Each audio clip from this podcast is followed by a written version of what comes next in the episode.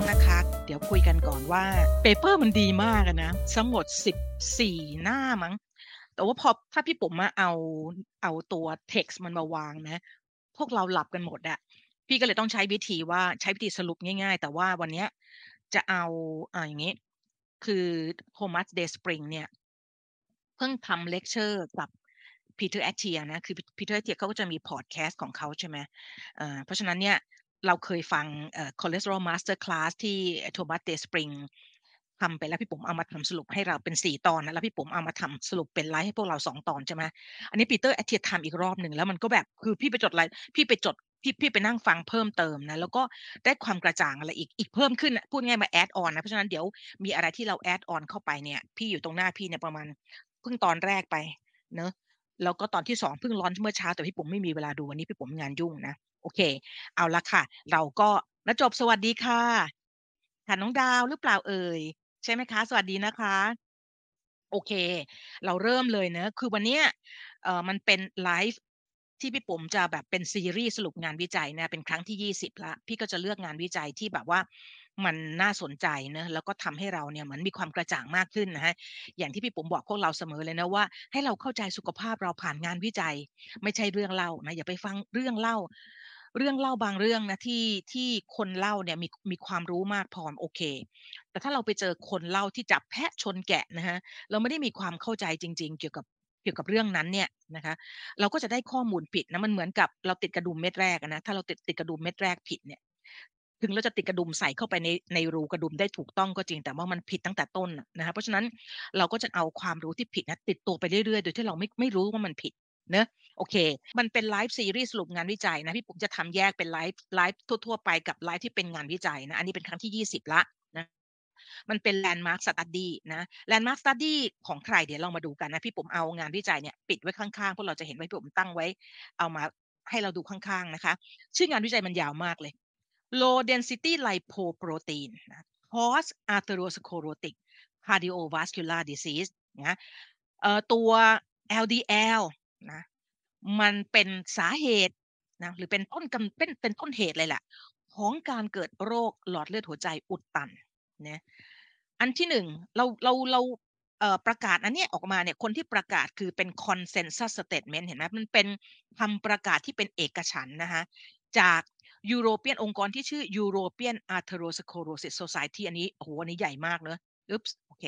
อันนี้ใหญ่มากเลยนะคะก็เป็น European Atherosclerosis Society Consensus Panel นะเป็นทีมทั้งหมดคือนี่เลยเนี่ยทีมทั้งหมดเนี่ยแหละค่ะถือเป็นpanel คือเป็นคณะกรรมการที่อยู่นะคะแล้วก็เป็นคนประกาศคำประกาศอันนี้ออกมาอย่างเป็นเอกฉันท์นะฮะว่า Low Density Lipoprotein หรือ LDL นะ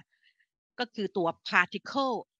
ที่บรรทุกคอเลสเตอรอลนะที่เราเรียกกันว่า LDL cholesterol เนี่ยนะคะเดี๋ยวเราจะมาดูว่า LDL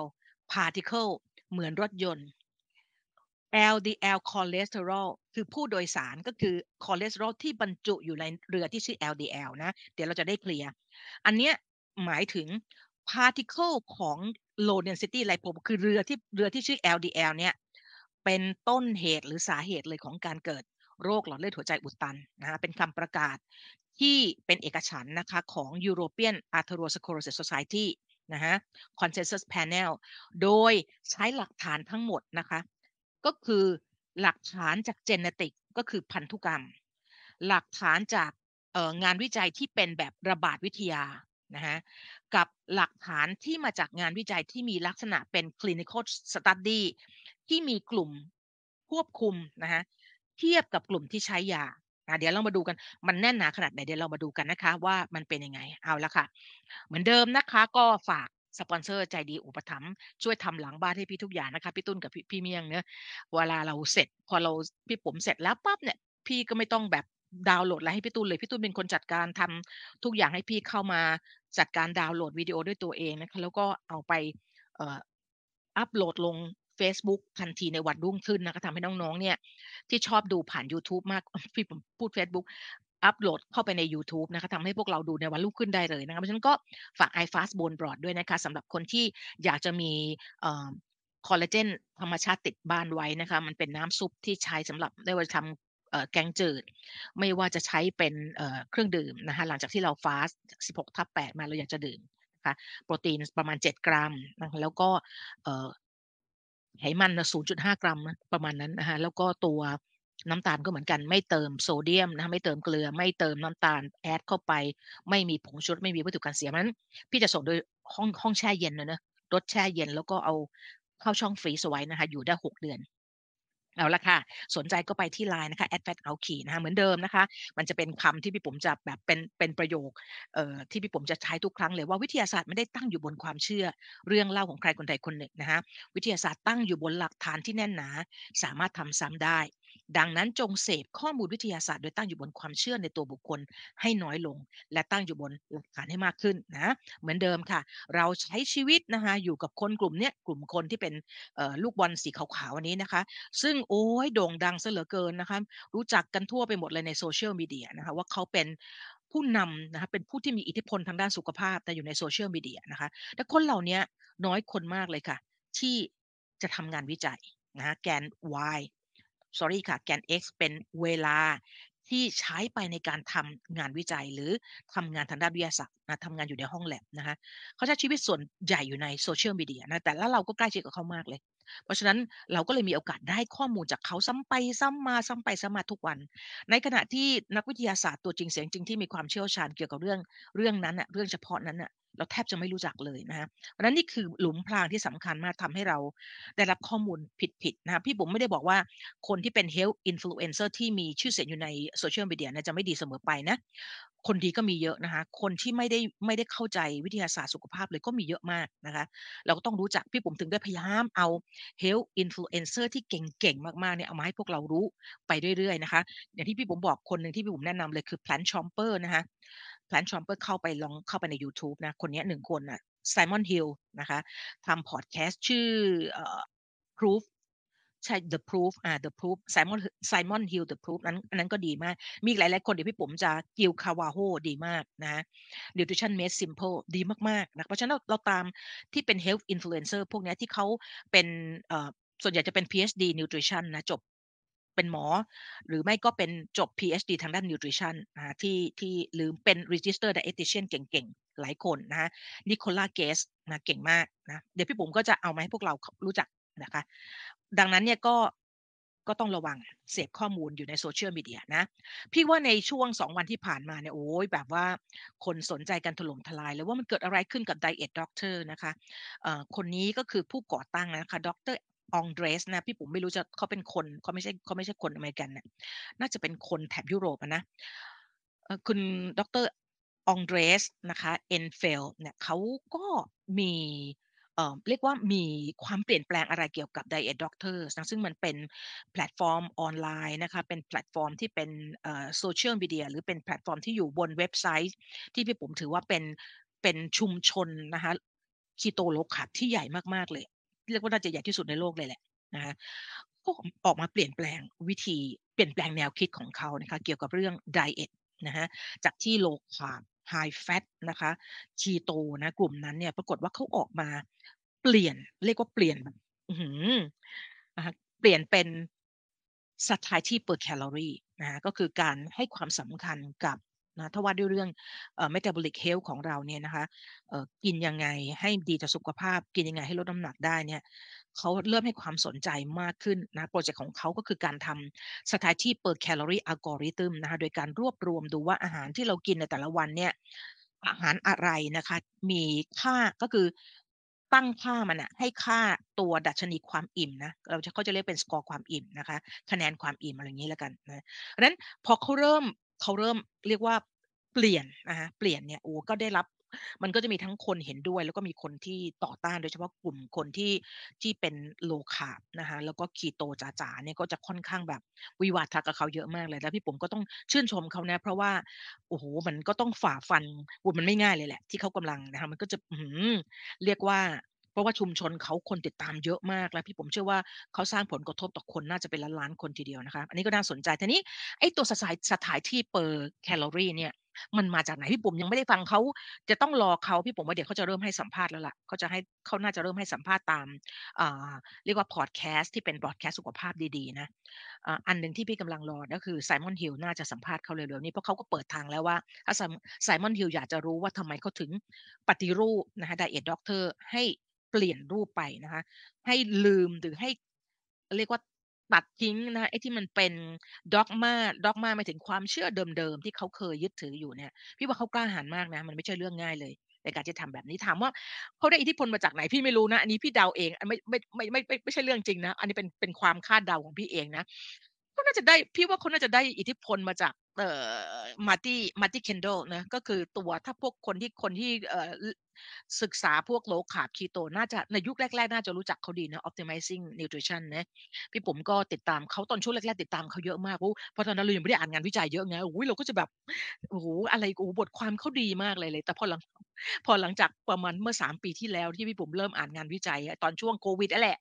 ก่อนโควิดนิดนึงมันไม่มีอะไรทำนะก็อ่านนะโดยเฉพาะโควิดเนี่ยพี่หยุดสอนตกงานไป8เดือนเพราะฉะนั้นพี่ก็อ่านตะลุยพี่ก็เลยเลิกติดตามเขามันเฉยๆไปนะแต่ว่าก็รู้ดีว่าเขาก็เริ่มห่างเริ่มถอยตัวเองออกมาจากไม่ถอยห่างออกมาจากคีโตนะถอยออกมาจากโลคาร์บนะคะแล้วเขาก็พี่ผมว่าเขาเขียนหนังสือเล่มนี้พี่ไม่แน่ใจว่าพวกเราพี่กับเขาพอเขาเมื่อประมาณ2ปีที่แล้วปี21นะพี่ก็สั่งมาเลยนะเขาเขียนหนังสือออกมามันเป็นบุ๊กเล็ตนะที่เขาให้แบบพูดง่ายๆขายทางออนไลน์ให้เราแบบให้เราจ่ายพี่ผมก็ซื้อเข้าผ่านมาก็คือ Big Fat Keto Lies นะ How Keto Myths นะคะ Are Stalling Your Progress ทำไมมันเป็นความเข้าใจผิดนะเกี่ยวกับเรื่องคีโตที่มีผลทำให้คุณไม่มี progress ในเรื่องสุขภาพเลยนะคะอันนี้ก็คือก็คือหามากนะคะก็12ความเชื่อที่ผิดนะ12เขาใช้คำว่าลายเลยนะคีโตลายเลยนะก็คือความคำโกหกนะคะมี12ข้อนะคะเดี๋ยวเราอ่านคร่าวๆให้ฟังนะข้อที่1ก็คือ optimal ketosis is a goal นะคะ make keto more ketone are better นะก็คือถ้าจะต้องกินคีโตเนี่ยจะต้องให้ตัวคีโตซิสระดับคีโตในเลือดสูงเข้าไว้มันต้องเป็น optimal ketosis เลยนะต้องแบบ 1.52 นี่นะเพราะว่ายิ่งมีมากเท่าไหร่ยิ่งดีอันนี้เป็นความเป็นคีโตไลน์อันดับ1คือไม่จริงเลยนะอันที่1อันที่2ค่ะ you have to be in ketosis to burn fat คุณต้องอยู่ในภาวะคีโตซิสเท่านั้นคุณถึงจะเบิร์นแฟตได้อันนี้ก็เป็นคีโตไลน์ที่2เลยในแต่ละอันเนี่ยเขาก็จะมีหลักฐานที่เขาเอามานะเพราะนั้นใครสนใจก็อินบ็อกซ์มาเดี๋ยวส่งให้ไม่เป็นไรพี่เป็นคนไม่ห่วงความรู้อยู่แล้วยิ่งพวกเรารู้กันมากเท่าไหร่เนี่ยนะฮะพี่ก็สบายมากเท่านั้นน่ะพี่ไม่ต้องมานั่งถ้าพวกเราเข้าใจมันถูกนะพี่ก็งานน้อยลงอ่ะคือพี่บัวเป็นคนที่ไม่ได้ที่ทำเพจพี่ไม่ได้มีจุดมุ่งหมายอะไรที่จะต้องแบบมันต้องมีแฟนเพจเป็นแสนครูได้มาเท่านี้ 35,000 นี่พี่ก็ว่าพี่มาไกลเกินฝันแล้วล่ะนะเพราะฉะนั้นพี่ทำสนุกพี่ทำแล้วพี่มีความสุขนะเมื่อไหร่ก็ตามที่พี่ทำแล้วไม่มีความสุขพี่ไม่ทำนะพี่สามารถที่จะไปทำความร่ำรวยให้ชีวิตพี่ได้ด้วยวิธีอื่นอีกมากมายนะแต่พี่ปุ๋มทำมันด้วยแพชชั่นน่ะพี่ปุ๋มรู้สึกว่าเฮ้ยมันไม่ได้ดิคุณแบบคุณไปให้ข้อมูลอย่างนี้ได้ยังไงพี่ปุ๋มจะต้องแบบเนี่ยพี่เป็นแบบเนี้ยนะเพราะฉะนั้นพี่ก็ค่อนข้างจะมีอิสระกับตัวเองพี่ไม่ได้ยึดติดกับอะไรเลยนะเพราะฉะนั้นอันนี้ก็จะคือข้อที่3ของเขาคือ you should eat more fat to burn more body fat คุณจะต้องกินไขมันให้มันเยอะๆจะได้เบิร์น body fat ให้มันจะได้เบิร์นไขมันของคุณออกไปให้มากอันนี้ก็เป็น keto line อันที่3นะคะ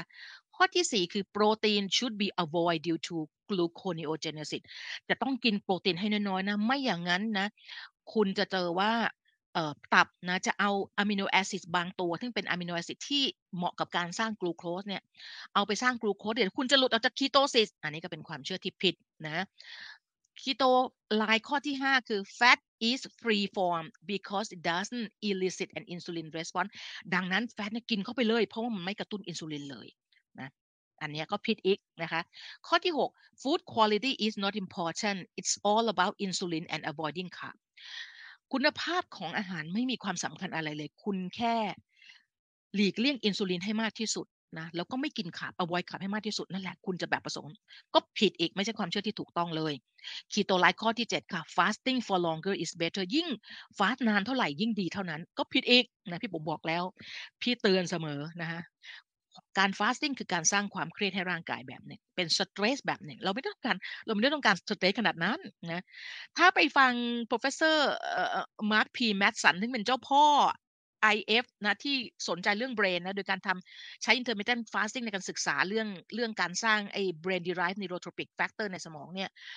ส่วนตัวเองแกไม่เคยฟาสติ้งเกินกว่า 16/8 เลย no ถามรอนดาแพทริกถามแกบอก no ไม่เคย16/8ไม่เท่านั้นนะคะข้อที่8ค่ะ insulin toxicity is enemy อันดับหนึ่งนะการที่คุณมีอินซูลินในเลือดสูงเนี่ยมันเป็นอันตรายอันดับหนึ่งเลยจริงหรือเปล่าก็ไม่จริงอีกนะข้อที่8ข้อที่9ค่ะ calorie don't count แคลอรี่ไม่สำคัญก็ไม่จริงอีกนะฮะคีโตไลท์ข้อที่10 stable blood sugar will lead to fat loss นะการที่คุณสามารถที่จะทำให้blood sugar หรือระดับน้ำตาลในเลือดคุณต่ำเท่าไหร่แบบต่ำจากการที่คุณพยายามลดอินซูลินมากๆเนี่ยมันจะทำให้คุณ loss fat ได้เยอะก็ไม่จริงอีกนะฮะข้อที่11ค่ะ you should eat fat to satiety to lose body fatที่คุณต้องกินแฟตเยอะๆเพราะว่ามันจะทำให้คุณอิ่มแล้วคุณจะได้loseคุณจะได้เผาคุณจะได้เขาเรียกอะไรนะlose fatหรือว่าทำให้เรียกว่าให้แฟตมันออกไปจากตัวคุณได้ซึ่งก็ไม่จริงข้อ11ข้อ12ค่ะ if in doubt keep calm and keto ถ้ารู้สึกสงสัยทำไมเวทสตอวะมันคิดไรมากอยู่ในคีโตซิสเข้าไปเยอะอันนี้ก็คือ12ข้อนะคะที่มาที่เคนโดนะก็เปลี่ยนเลยนะพี่ผมก็ไม่รู้ว่าเขามีอิทธิพลกับดร.องเดรสเอ็นเฟลนะคะของดร.แค่ไหนไม่รู้อีกคนนึงก็คือเท็ดไนแมนนะคะก็คือเท็ดไนแมนเริ่มพูดเรื่องโปรตีน energy ratio มานะถูกไหมกินโปรตีนต่อ energy ที่กินเข้าไปให้สูงเนี่ยเขาพูดมาพี่ว่าน่าจะประมาณ2ปี3ปีเนอะนะคะก็พี่ก็ไม่รู้ว่าไอ้satiety per calorie ของ Diet Doctor เนี่ยเขาบอกว่าคนเราจะอิ่มได้นะอันนี้เป็นสิ่งที่เขาสี่มุมนะก็คือเปอร์เซ็นต์โปรตีนในมื้ออาหารของเราใช่ไหมคะ2 energy density ความหนาแน่นของพลังงานนะคะอันนี้ก็จะคือคีย์ที่บาร์บาร่าเจโรทำเรื่องนี้เยอะมากอันที่3ก็คือไฟเบอร์ที่อยู่ในอาหารอันที่4คืออันนี้พี่ผมชอบก็คือ hedonic factor นะมีอะไรบ้างที่มันเร้าศูนย์ฮีโดนิกของเราทำให้เราไม่หิวก็กินได้นะคะซึ่งอันนี้มันเป็น enemy หรือเป็นปีศาจที่คนที่มีพันธุกรรมอ้วนจะแบบพ่ายแพ้นะอันนี้ก็พี่ไม่รู้ว่าดร.องเดรสเอ็นเฟลเนี่ยเขาได้อิทธิพลมาจาก2คนที่ป่าไม่รู้อันนี้เป็นความคิดส่วนตัวพี่นะเพราะมันสอดคล้องกันก็เดี๋ยวต้องรอเขาประกาศนะฮะถ้าเราไปอ่าน Twitter ของเขาเนี่ยในช่วง2สัปดาห์ที่ผ่านมาเนี่ยเขาชัดเจนในเรื่องของการทำอัลกอริทึมนะฮะของตัวของอาหารชนิดต่างๆแล้วให้ค่าคะแนนตั้งแต่1ถึง100นะคะเพื่อยิ่งมีคะแนนสูงเท่าไหร่มันยิ่งแปลว่ามันยิ่งมีความอิ่มให้เรามากเท่านั้นแล้วก็เขา against การกินแฟตเยอะโดยเฉพาะ saturated fat นะถ้าวันนี้พี่ปุ๋มโพสต์ไปเราจะเห็นเลยว่าเขาก็วิวาทกับคุณหมออีกคนหนึ่งที่พี่ปุ๋มปิดชื่อนั่นนะเป็นหมออีกคนหนึ่งที่เป็นหมอคีโตเป็นหมอคานิบอลนะเขาก็วิวาทกันนะคะแล้วก็เขาเริ่มไม่ได้เชื่อว่าจำเป็นต้องกินขาบต่ำซะจนนะคะไม่ก็เปลี่ยนไปหลายอย่างมากเพราะนั้นเดี๋ยวเราก็ต้องเวทแอนด์ซีต่อไปแต่พี่สำหรับพี่ปุ๋มเองพี่ว่าเขากล้าหาญมากแล้วก็ให้กำลังใจคนนะเพราะว่าพี่ว่าเขาเริ่มมาถูกทางแล้วล่ะนะฮะโอเคเอาละค่ะแล้วก็เขาได้ดูเหมือนจะได้อิทธิพลจาก2คนนี้มากนะโปรเฟสเซอร์2คนนี้มากก็คือพี่ปุ๋มเคยทำไลฟ์ไปแล้วนะเรื่อง protein leverage hypothesis นะลองไปค้นดูนะเพราะว่าอันนี้ก็จะบอกว่าเมื่อไหร่ก็ตามที่มนุษย์นะโดยหรือสัตว์เนี่ยกินโปรตีนไม่ถึงในแต่ละวันเนี่ยมันทำให้เราหิวแล้วต้องไปได้แคลอรี่เอาแคลอรี่อื่นมาชดเชยนะอันนี้เป็นทฤษฎีของเป็นไฮโพธีซิสโทษทีเป็นสมมติฐานของ2คนนี้นะอยู่ที่น่าจะอยู่ที่ออสเตรเลียนะถ้าจำไม่ผิดนะพี่ผมทำไลฟ์ไปแล้วนะเอาละค่ะทีนี้มาดูเปเปอร์นะสำหรับที่เป็น consensus statement เปเปอร์ที่ว่าได้ที่เป็นคำประกาศที่เป็นเอกฉันท์เนี่ยนะคะจาก European Atherosclerosis Society เนี่ยนะคะจะมีอยู่2ฉบับด้วยกันฉบับที่1คือฉบับที่พี่ผมจะพูดเล่าให้เราฟังวันนี้ก็คือฉบับนี้นะพี่ผมอ่านไปแล้วเนี่ยคนที่เป็น ชื่อแรกก็เป็นออเตอร์ชื่อแรกนะก็คือ professor Brian A. Ference คนนี้เก่งมากนะคนนี้เก่งมากนะ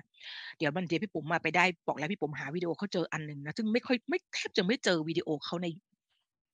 เซิร์ช YouTube ยังไงก็เจออยู่อันเดียวนั่นแหละนะแล้วก็มีคนดูอยู่ประมาณ200กว่าวิวมั้งซึ่งมันเป็นโอ้โหมันเป็นอะไรที่ดีมากๆเลยอะนะฮะวิดีโอเขาวันนั้นอะแล้วเดี๋ยวพี่ปุ๋มวางลิงก์ให้แล้วพวกเราด้วยแล้วพวกเราจะได้ไปดูนะฮะคนนี้ก็คือ Brian A. Ference นะหน้าตาเป็นยังไงดูนะหล่อเชียวนะคนนี้นะคะจะเห็นว่านี่คือวิดีโอเขาที่พี่ปุ๋มอะเขาเลคเชอร์เรื่องนี้ LDL-C cumulative exposure คือ LDL เนี่ยนอกเหนือจากปล่อยให้สูงแล้วเนี่ยนะปล่อยให้สูงเกินกว่า1ปัจจุบันนี้ใช้130แต่คนนักวิทยาศาสตร์นักพวก lipidologist พวกเนี้ยแค่เกิน70ก็ตกใจกันแล้วอ่ะนะเขาเนี่ยบอกเลยว่ามันไม่ใช่แค่เพียงเราปล่อยให้ระดับ LDL ในเลือดสูงเท่านั้นที่จะอันตรายต่อหลอดเลือดของเรานะแต่ยิ่งปล่อยให้นานเท่าไหร่ cumulative effect เห็นไหม cumulative exposure ยิ่งคุณปล่อยให้มันอยู่สะสมอยู่นานๆระยะเวลานานๆยิ่งแบบ double อันตราย double เข้าไปใหญ่นะเพราะฉะนั้นนี่คือคนที่เป็นชื่อแรกของ paper ฉบับนี้นะอีกฉบับหนึ่งที่เป็น consensus statement เหมือนกันนะคะอันเนี้ยชื่อ paper ชื่อ low density lipoproteins cause atherosclerotic cardiovascular disease เหมือนกันเลยนะแต่ต่อด้วยข้างหลังว่า pathophysiological genetic and therapeutic insight อันเนี้ยมันจะเจาะลึกเข้าไปอย่าง pathophysiology ก็จะเจาะเข้าไปเลยว่ากระบวนการที่จะเกิดการหลอดเลือดอุดตันที่เราเรียกมันว่า atherosclerosis นะมันมีกี่สเต็ปยังไงบ้างอันนี้ก็จะเจาะลึกเลยแต่พี่ปุ๋มก็เห็นว่าโอ้ยพวกเราก็จะหัวบวมกันนะแล้วมันก็ไม่ได้เกี่ยวพันกับเราโดยตรงแล้วเราก็อาจจะไม่จำพวกน้องๆก็อาจจะไม่จำเป็นต้องไปรู้ถึงขนาดนั้นแต่พี่เป็นคนแบบ lady want to know อ่ะคือฉันต้องรู้อ่ะนะฮะพี่ก็ชอบอ่านนะแต่ส่วนใหญ่ชอบไปฟังเลคเชอร์มากกว่าเพราะว่าฟังเลคเชอร์แล้วมันเห็นพอมันเห็นสไลด์พี่เป็น vision เป็น visionary type นะชอบเห็นภาพนะชอบการเคลื่อนไหวอันนี้ก็จะเป็น consensus statement ฉบับที่2นะคนนี้ชื่อแรกคือ Jan Borén พี่เพิ่งไปเจอเลคเชอร์เขาเป็นเลคเชอร์เดียวที่หาเจอแล้วแบบกรี๊ดสลบเลยอะนะคะแจนบอเรนคือคนนี้นะก็เอกอุเช่นเดียวกันเลยนะคะนี่แหละค่ะตามนักวิทยาศาสตร์พวกนี้อย่าไปตามอะไรก็ไม่รู้โอ๊ยแบบไม่ได้เรื่องได้ราวนะที่เราแบบไปหลงเชื่อนะอ่ะเดี๋ยวแต่ว่าเราไม่ได้วันนี้ไม่พูดเปเปอร์นี้เราจะพูดเปเปอร์นี้กันนะคะโอเคทีนี้ก่อนที่จะพูดเปเปอร์เนี่ยมาลองดูพี่ผมทวนให้อีกทีนะสำหรับท่านที่แบบว่าอาจจะแบบเข้ามาฟังไลฟ์พี่เป็นครั้งแรกคือไลฟ์นี้เนอะเรามาทำความเข้าใจข้อมูลเกี่ยวกับคอเลสเตอรอลที่เราสับสนกันทวนกันนิดนึงสั้นๆมันมีประเด็นที่พี่ผมจะพูดเพิ่มเติมนะคะก็คือสร้างที่ไหนนะทุกเซลล์สร้างได้เองหมดนะไม่มีถ้าพี่เพิ่งโพสต์ไปเมื่อ2น่าจะ 3-4 วันที่แล้วว่าเซลล์ไม่ต้องการคอเลสเตอรอลจาก LDL particle เลยเซลล์ไม่ต้องการคอเลสเตอรอลที่ขนส่งมาจากเรือ LDL เลยนะ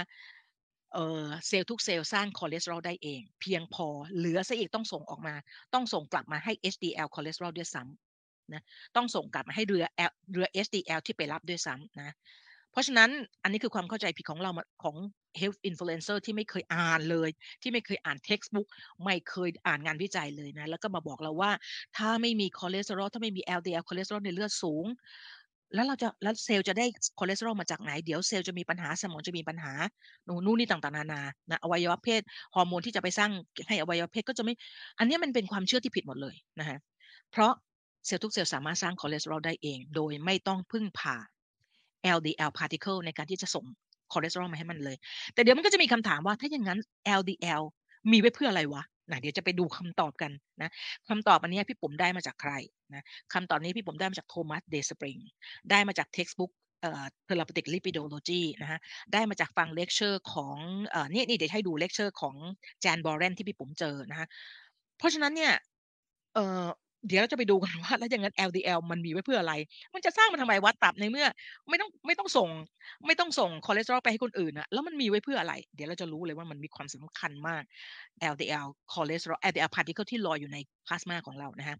ทีนี้สัดส่วนเปอร์เซ็นต์ในการสร้างจากแต่ละแหล่งเป็นยังไงนะคะก็คือสมองสร้างได้ประมาณ 20% ของ total cholesterol ทั้งหมดนะฮะตัว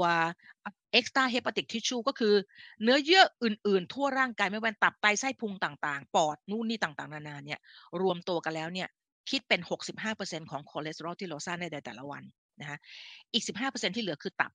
นะที่สร้างคอเลสเตอรอลนะอันนี้ตับมันสร้างจริงๆอ่ะต้องบอกว่ามันเป็น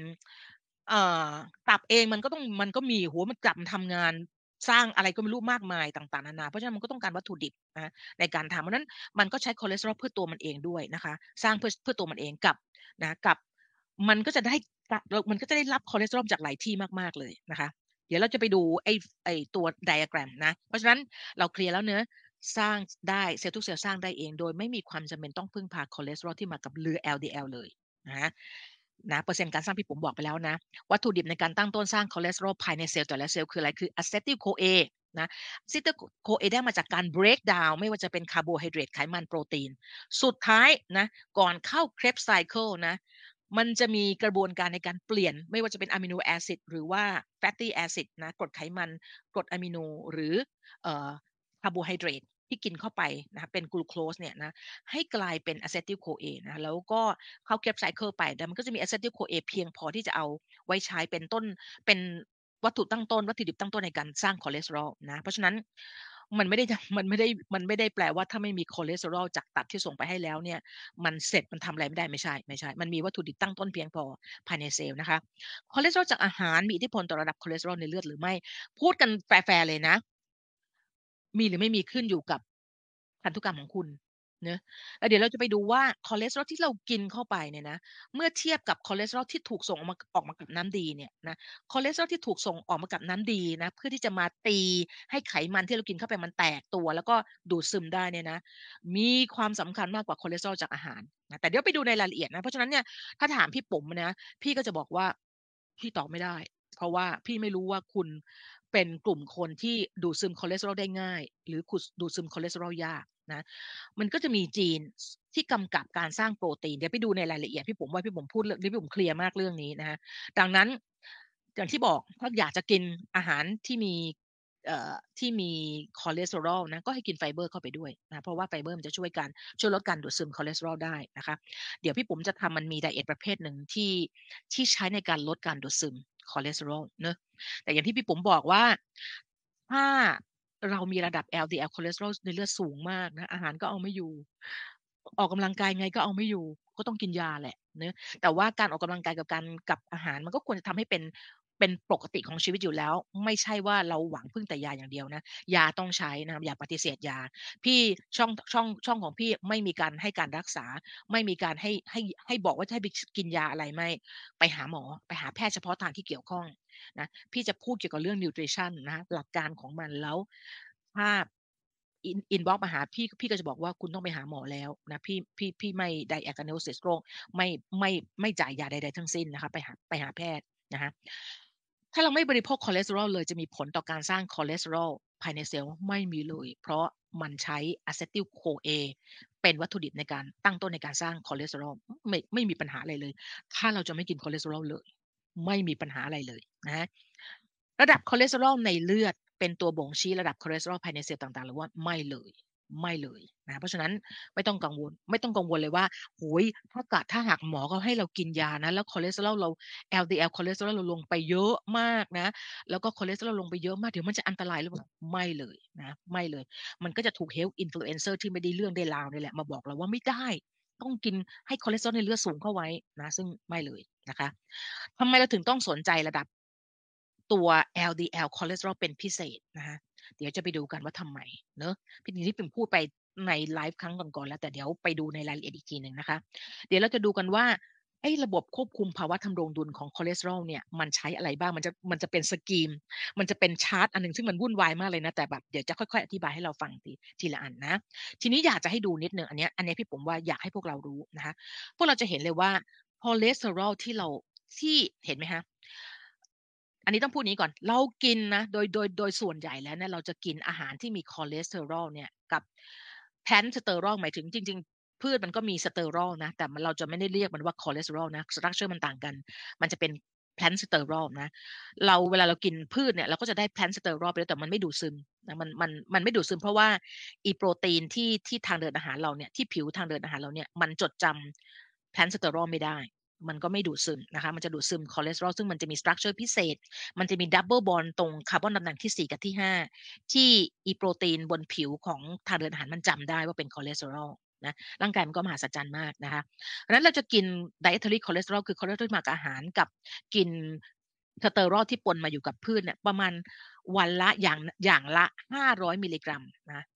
คอเลสเตอรอลประมาณ500มิลลิกรัมแพนสเตอรอลประมาณ500มิลลิกรัมต่อวันเมื่อกินเข้าไปแล้วนะกินเข้าไปแล้วเนี่ยนะพอย่อยจะเห็นว่ามันจะมีน้ำดีพวกเราเห็นไหมbiliary cholesterol กับ bile acid จะถูกส่งออกมา number 2ถูกส่งออกมาทันทีเลยเพื่ออะไรนะน้ำดีกับคอเลสเตอรอลจะถูกส่งออกมามันเป็นวิธีการหนึ่งที่จะผ่องถ่ายคอเลสเตอรอลนะคะเราจะเรียกมันว่า hepatobiliary duct ท่อเป็นท่อที่ต่อระหว่างตับนะคะท่อน้ำดีแล้วก็โผล่มาที่ลำไส้เล็กนะคะเพื่ออะไรเพื่อมันเป็นวิธีหนึ่งที่จะผ่องถ่ายหรือถ่ายเทคอเลสเตอรอลที่ให้ออกไปนอกร่างกายโดยการขับออกที่ฟีซี่เห็นไหมอุจจาระออกมานะฮะทีนี้นอกจากนั้นน้ำดีเนี่ยมันก็จะต้องใช้คอเลสเตอรอลเป็นตัวสร้างน้ำดีด้วยนะมันก็จะเป็นการเอาคอเลสเตอรอลไปใช้งานละในการสร้างแล้วก็ส่งออกมาที่ลำไส้เล็กนะเพื่อขับทิ้งส่วนหนึ่งนะกับอีกส่วนหนึ่งเนี่ยมันอยู่ในน้ำดีใช่ไหมมันจะทำให้ไขมันที่เรากินเข้าไปเนี่ยนะคะรวมทั้งคอเลสเตอรอลที่อยู่ในอาหารเนี่ยมักจะมีอยู่ในรูปของเอสเตอร์ฟอร์มหมายถึงอะไรหมายถึงว่าตำแหน่งOH group ของคอเลสเตอรอลจะถูกแทนที่ด้วยกรดไขมันมันตัวใหญ่มากเลยเพราะฉะนั้นเนี่ยมันดูดซึมยากมากเพราะฉะนั้นตัวน้ำดีมันจะทำที่ในการตีใ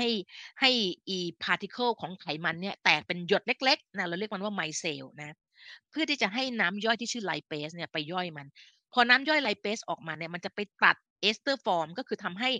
คอเลสเตอรอลเนี่ยเป็นอิสระเป็นฟรีคอเลสเตอรอลนะแล้วก็เอากรดไขมันที่เกาะติดอยู่เนี่ยออกไปนะโดยน้ำย่อยไลเปสก็เรียกว่ากระบวนการไลโปไลซิสนะจากนั้นเฉพาะฟรีคอเลสเตอรอลเท่านั้นที่จะดูดซึมได้นะถ้าคอเลสเตอรอลมันอยู่ในรูปเอสเตอร์ฟอร์มแล้วไม่ถูกไลเปสย่อยนะมันก็ขับออกทางอุจจาระหมดนะอันนี้เป็นวิธีหนึ่งที่มันร่างกายมันพยายามไม่ให้เราดูดซึมคอเลสเตอรอลเข้าไปเยอะนะมันจะสื่อสารนะเซลล์ทางเดินอาหารจะสื่อสารกับตับตลอดเวลาเลยมันสุดยอดมากเลยอ่ะมันจะมีคอมมิวนิเคชันกันตลอดเวลาเลยว่ามึงพออย่างว่าตัวนี้มึงสร้างเยอะไหมตับหรือวันนี้เซลล์มันสร้างมาเยอะไหมวะมันจะสื่อสารกันตลอดเลยเพื่อที่อะไรเพื่อที่จะให้สมดุลนะของคอเลสเตอรอล LDL คอเลสเตอรอลเป็นตัวบอกสมดุลของระบบของเรานะแล้วสมดุลของระบบของเราในทางสรีรวิทยาเนี่ยเด็กแรกที่แรกเกิดเนี่ยนะฮะจะมีระดับ LDL คอเลสเตอรอลประมาณแค่ 20-40 มิลลิกรัมต่อเดซิลิตรของเลือดเท่านั้นนะในปัจจุบันนี้ถ้าเราไปดูคนอเมริกันทั้งประเทศเลยเนี่ยนะคะคนสหรัฐอเมริกาเนี่ยมี LDL คอเลสเตอรอลสูงเกินกว่าที่ควรจะเป็นคือเกินกว่า130เนี่ยมากกว่า 50% ของประชากรทั้งนั้นจริงๆระดับ LDL ที่เป็น physiological level นะเป็นระดับทางสรีรวิทยานะคือ 20-40 มิลลิกรัมต่อเดซิลิตรของเลือดเท่านั้นพวกเราเห็นไหมว่านะคะเราก็อยู่ได้สบายเด็กเราก็ไม่ได้มีปัญหาอะไรกับเรื่องสมองเลยเด็กก็เติบโตมาได้ดีมากๆนะทีนี้ถ้าเราดูเนี่ยอันที่3นะคะเมื่อคอเลสเตอรอลนะที่อยู่ในรูปฟรีคอเลสเตอรอลดูดซึมผ่านเซลล์ลำไส้เล็กแล้วเนี่ยในเซลล์ลำไส้เล็กจะสร้างเรือลำหนึ่งที่ชื่อไคโลไมคอนนะบรรจุไขมันนะที่ถูกย่อยให้เป็นกรดไขมันแล้วดูดซึมเข้าไปผ่านทางเดินอาหารบรรทุกไขมันอยู่ในรูปไตรกลีเซอไรด์บรรทุกคอเลสเตอรอลอยู่ในรูปคอเลสเตอรอลเอสเตอร์นะคะบรรทุกฟอสโฟไลปิดให้เป็นผนังเซลล์แล้วก็แล่นเรือลำที่ชื่อไคโลไมครอนเนี้ยออกไปจากลำไส้เล็กนะคะเข้าไปในท่อน้ำเหลืองนะแล้วก็ไปส่งไตรกลีเซอไรด์ให้กับหัวใจนะหัวใจชอบไขมันมากๆไปส่งให้กับกล้ามเนื้อไม่ว่าจะเป็นลายหรือเรียบก็แล้วแต่ส่งให้กับเนื้อเยื่อไขมันเก็บสะสมไว้บางส่วนนะคะที่เหลือไคโลไมครอนจะวิ่งกลับไปที่ตับเราจะเรียกมันว่าไคโลไมครอนเรมแนนต์ก็คือเหลือแล้วไม่ได้ใช้งานแล้วจะถูกส่งกลับไปที่ตับนะตับก็จะทำพิธีในการแยกเอาคอเลสเตอรอลออกมาแล้วก็จะทำลายเหลือไคโลไมครอนทิ้งหรือจะส่งกลับมาอีกอันนี้ก็ส่วนใหญ่จะถ้าเราจะดูเนี่ยไคโลไมครอนจะมี plasma transit time plasma residual time ก็คือระยะเวลา plasma แปลว่าเลือดใช่ไหม residual resident โทษที resident แปลว่าอยู่อาศัยใช่ไหม time คือเวลาระยะเวลาที่อยู่อาศัยในกระแสเลือดนะของไคโลไมครอนสั้นมากประมาณ 1-2 ชั่วโมงนะหมดละไปละหมดละนะนี่คือเหตุผลที่เดี๋ยวดูต่อนะ V จากนั้นตับนะเมื่อไคโลไมครอนมันส่งมาให้ตับนะตับเองก็สร้างคอเลสเตอรอลได้เองด้วยถูกไหมนะไคโลไมครอนที่กลับตับอาจจะมีไตรกลีเซอไรด์อยู่ด้วยถูกไหมไตรกลีเซอไรด์ที่ออกมาจากไหลเนื้อเยื่อไขมันก็สามารถส่งมาที่ตับได้ด้วยเหมือนกันเนี่ยตับก็จะเอาไตรกลีเซอไรด์กับคอเลสเตอรอลที่มันสร้างเองแล้วก็ที่ถูกส่งคืนกลับมาด้วยจากไคโลไมครอนเนี่ยสร้างเรือลำใหม่ที่ชื่อ VLDL นะแล้วก็บรรทุกคอเลสเตอรอลเอสเตอร์นะส่วนใหญ่แล้วเนี่ยในไลโพโปรตีนพาร์ติเคิลพวกนี้ไม่ว่าจะเป็น VLDL ตัว HDL หรือว่าตัว LDL เนี่ยคอเลสเตอรอลที่อยู่ในมันมักจะอยู่ในรูปของเอสเตอร์ฟอร์มก็คือมีกรดไขมันไปจับอยู่กับที่ OH group นะคะ VLDL ก็จะล่องเรือไปนะคะทีนี้ VLDL มันจะออกมาตอนไหนตอนที่เราไม่ได้กินอาหารแล้วคือเราพอหยุดกินอาหารมันก็ยังคงต้องใช้ไขมันอยู่ไหมแต่ไคโลไมครอนมันไม่มีเหลืออยู่แล้วเพราะว่า 1-2 ชั่วโมงมันหายไปจากกระแสเลือดหมดละมันก็ต้องพึ่งเรือลำที่ชื่อVLDL นะในการที่จะส่งไตรกลีเซอไรด์มันไม่ได้ส่งคอเลสเตอรอลเลยนะมันส่งไตรกลีเซอไรด์ให้กับเนื้อเยื่อที่ต้องการไขมันเพื่อจะเอาไขมันไปใช้ให้เป็นพลังงานถูกไหมนะ VLDL เมื่อมันปล่อยไขมันออกไปจากปล่อยไตรกลีเซอไรด์ออกไปจากตัวมันขนาดมันจะเล็กลงได้เนี่ยมันต้องเชเรตแปลว่าสะบัดนะสะบัดฟอสโฟไลปิดซึ่งเป็นผนังเซลล์ของมันเนี่ยผนังเซลล์ของเรือ VLDL เนี่ยมันต้องสลัดออกไปสะบัดออกไปฟอสโฟไลปิดที่สะบัดออกไปแล้วเนี่ยมันจะอยู่ในน้ำเลือดไม่ได้เพราะมันเป็นไลปิดมันอยู่ในน้ำเลือดไม่ได้ใช่ไหมฮะมันจะมีตัวโปรตีนตัวหนึ่งที่ชื่อฟอสโฟไลปิดทรานสเฟอร์โปรตีนไม่ต้องไปจำมันนะอันนี้พี่ปุ๋งฟังคือพอฟัง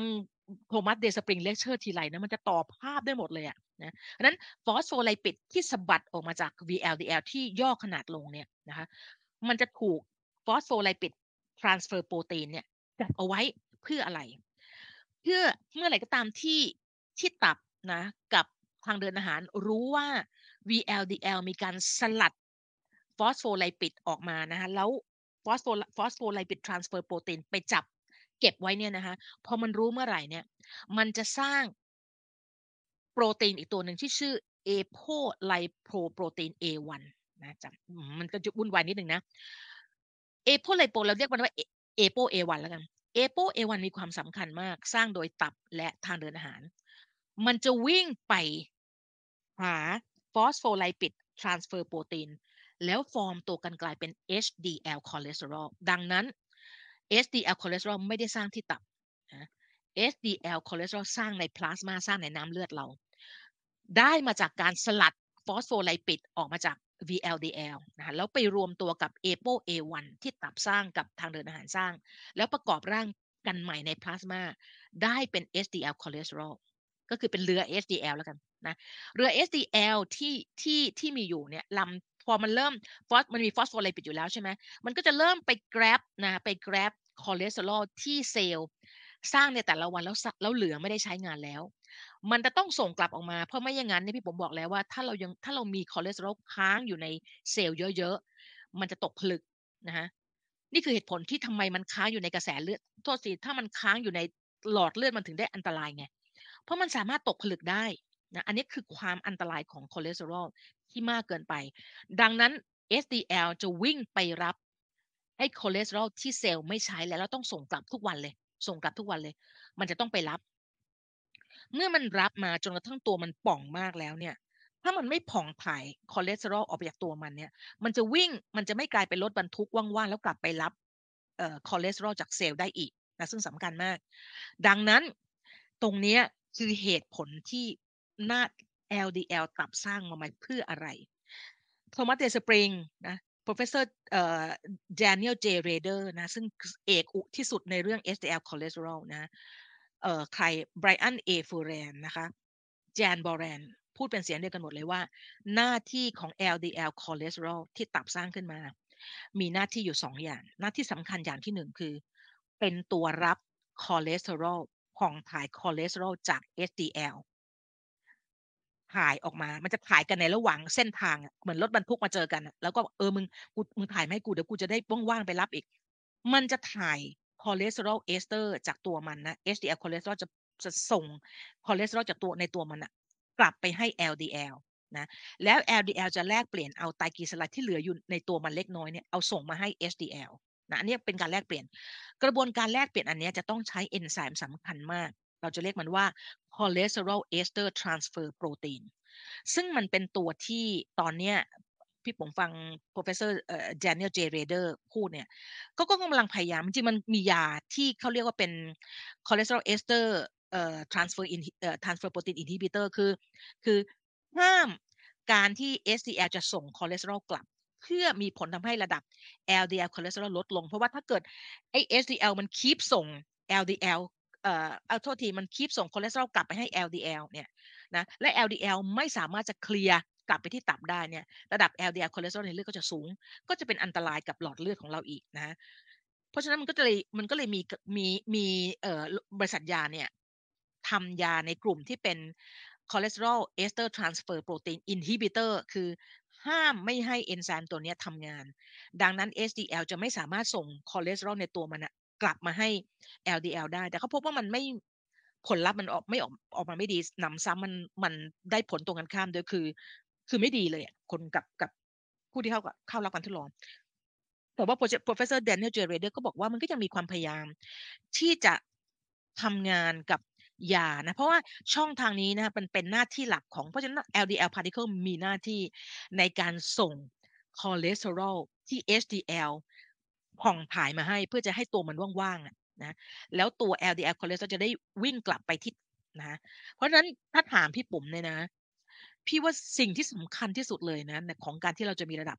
LDL ในคอเลสเตอรอลในเลือดสูงหรือไม่สูงเนี่ยนะอันนี้มันเป็นความคิดส่วนตัวพี่ปุ๋มนะหลังจากที่พี่ปุ๋มดูแบบฟังเลคเชอร์เยอะๆอ่านเปเปอร์เยอะๆเนี่ย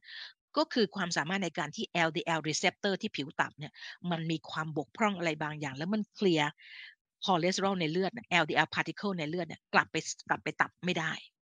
ทำให้ตัว LDL particle ที่บรรทุกคอเลสเตอรอลอยู่เนี่ยมันก็ลอยเท่งๆอยู่ในกระแสเลือดนะยิ่งมันลอยอยู่นานปกติเนี่ย plasma residence time ของ LDL particle ที่บรรทุกคอเลสเตอรอลเนี่ยมันจะมีระยะเวลาที่อาศัยอยู่ในกระแสเลือดเนี่ยแล้วมันเป็นระยะเวลาปกติของมันนะก็คือ 3-5 วันทีนี้ถ้ามันเคลียร์กลับไปตับช้าเนี่ยมันจะมีผลทำให้ทั้งระดับคอเลสเตอรอลในเลือด LDL คอเลสเตอรอลในเลือดสูงด้วยแล้วก็แช่อยู่ระยะเวลานานกว่านะอาจจะเป็น7วันนะแล้วก็ไม่สามารถจะเคลียร์กลับตับได้มันเหมือนถนนที่รถ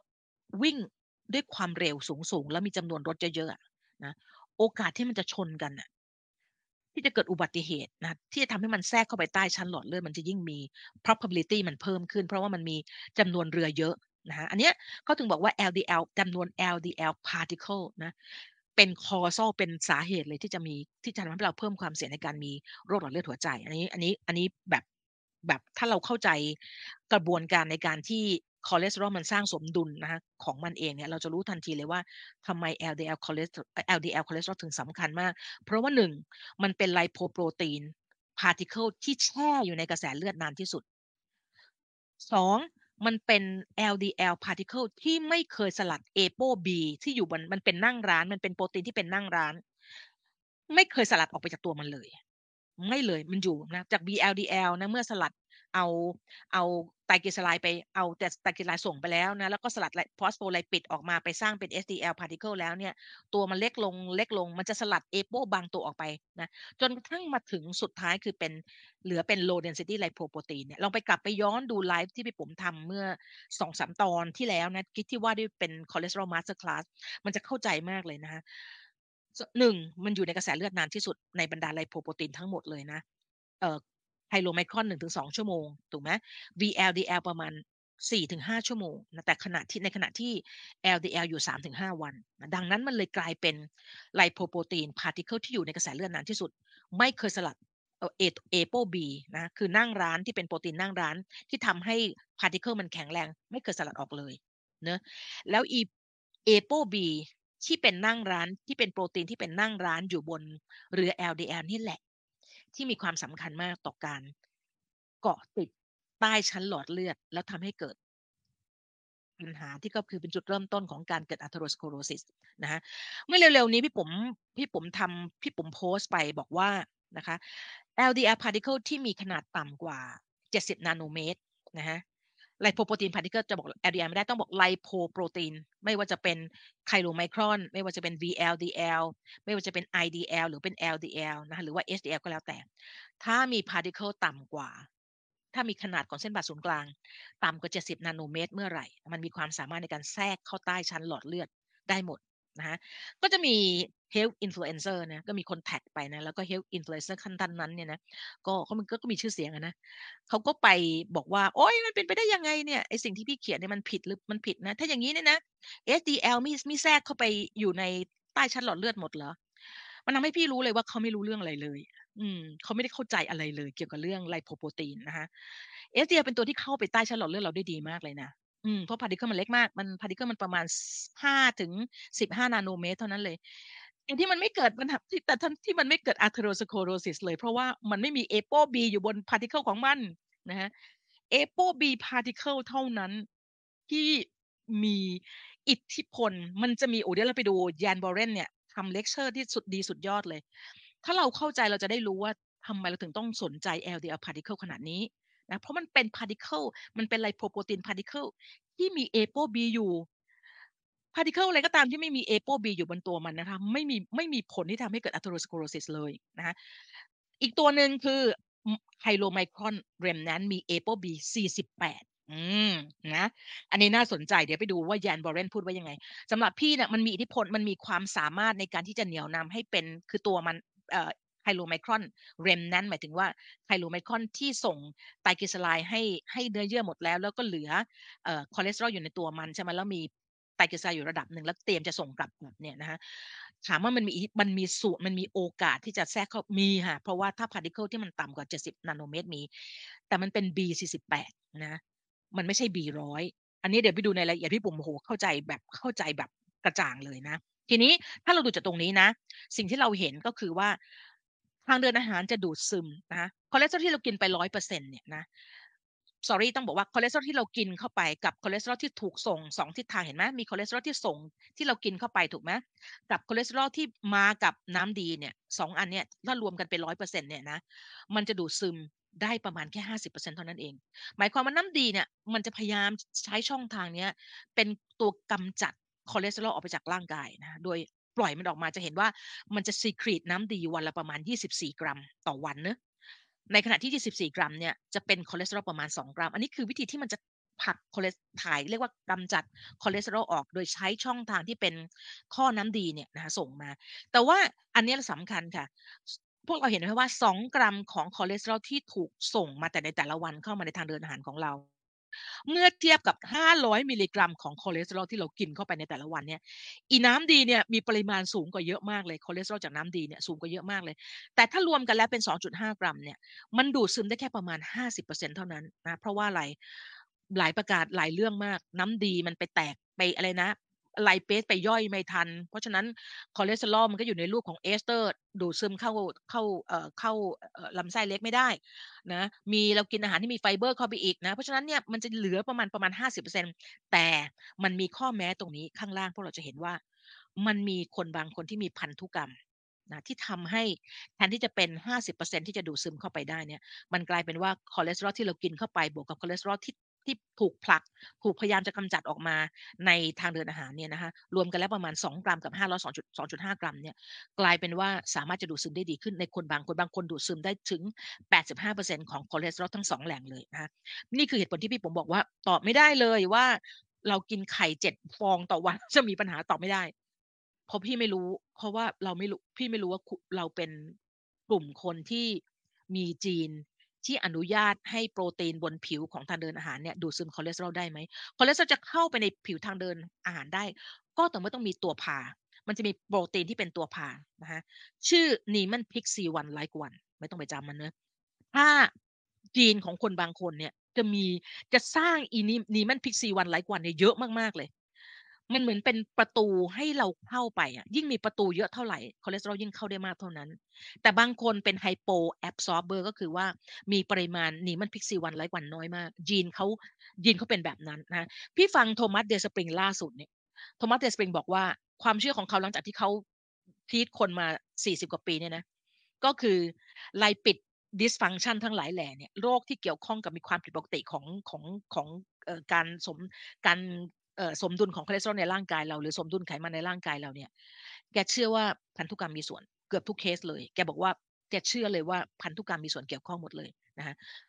เพราะว่าเดี๋ยวเราไปดูนีแมนพิกซีวันไลค์วันนะยีนจะกำหนดให้มันสร้างเยอะหรือน้อยนะคะ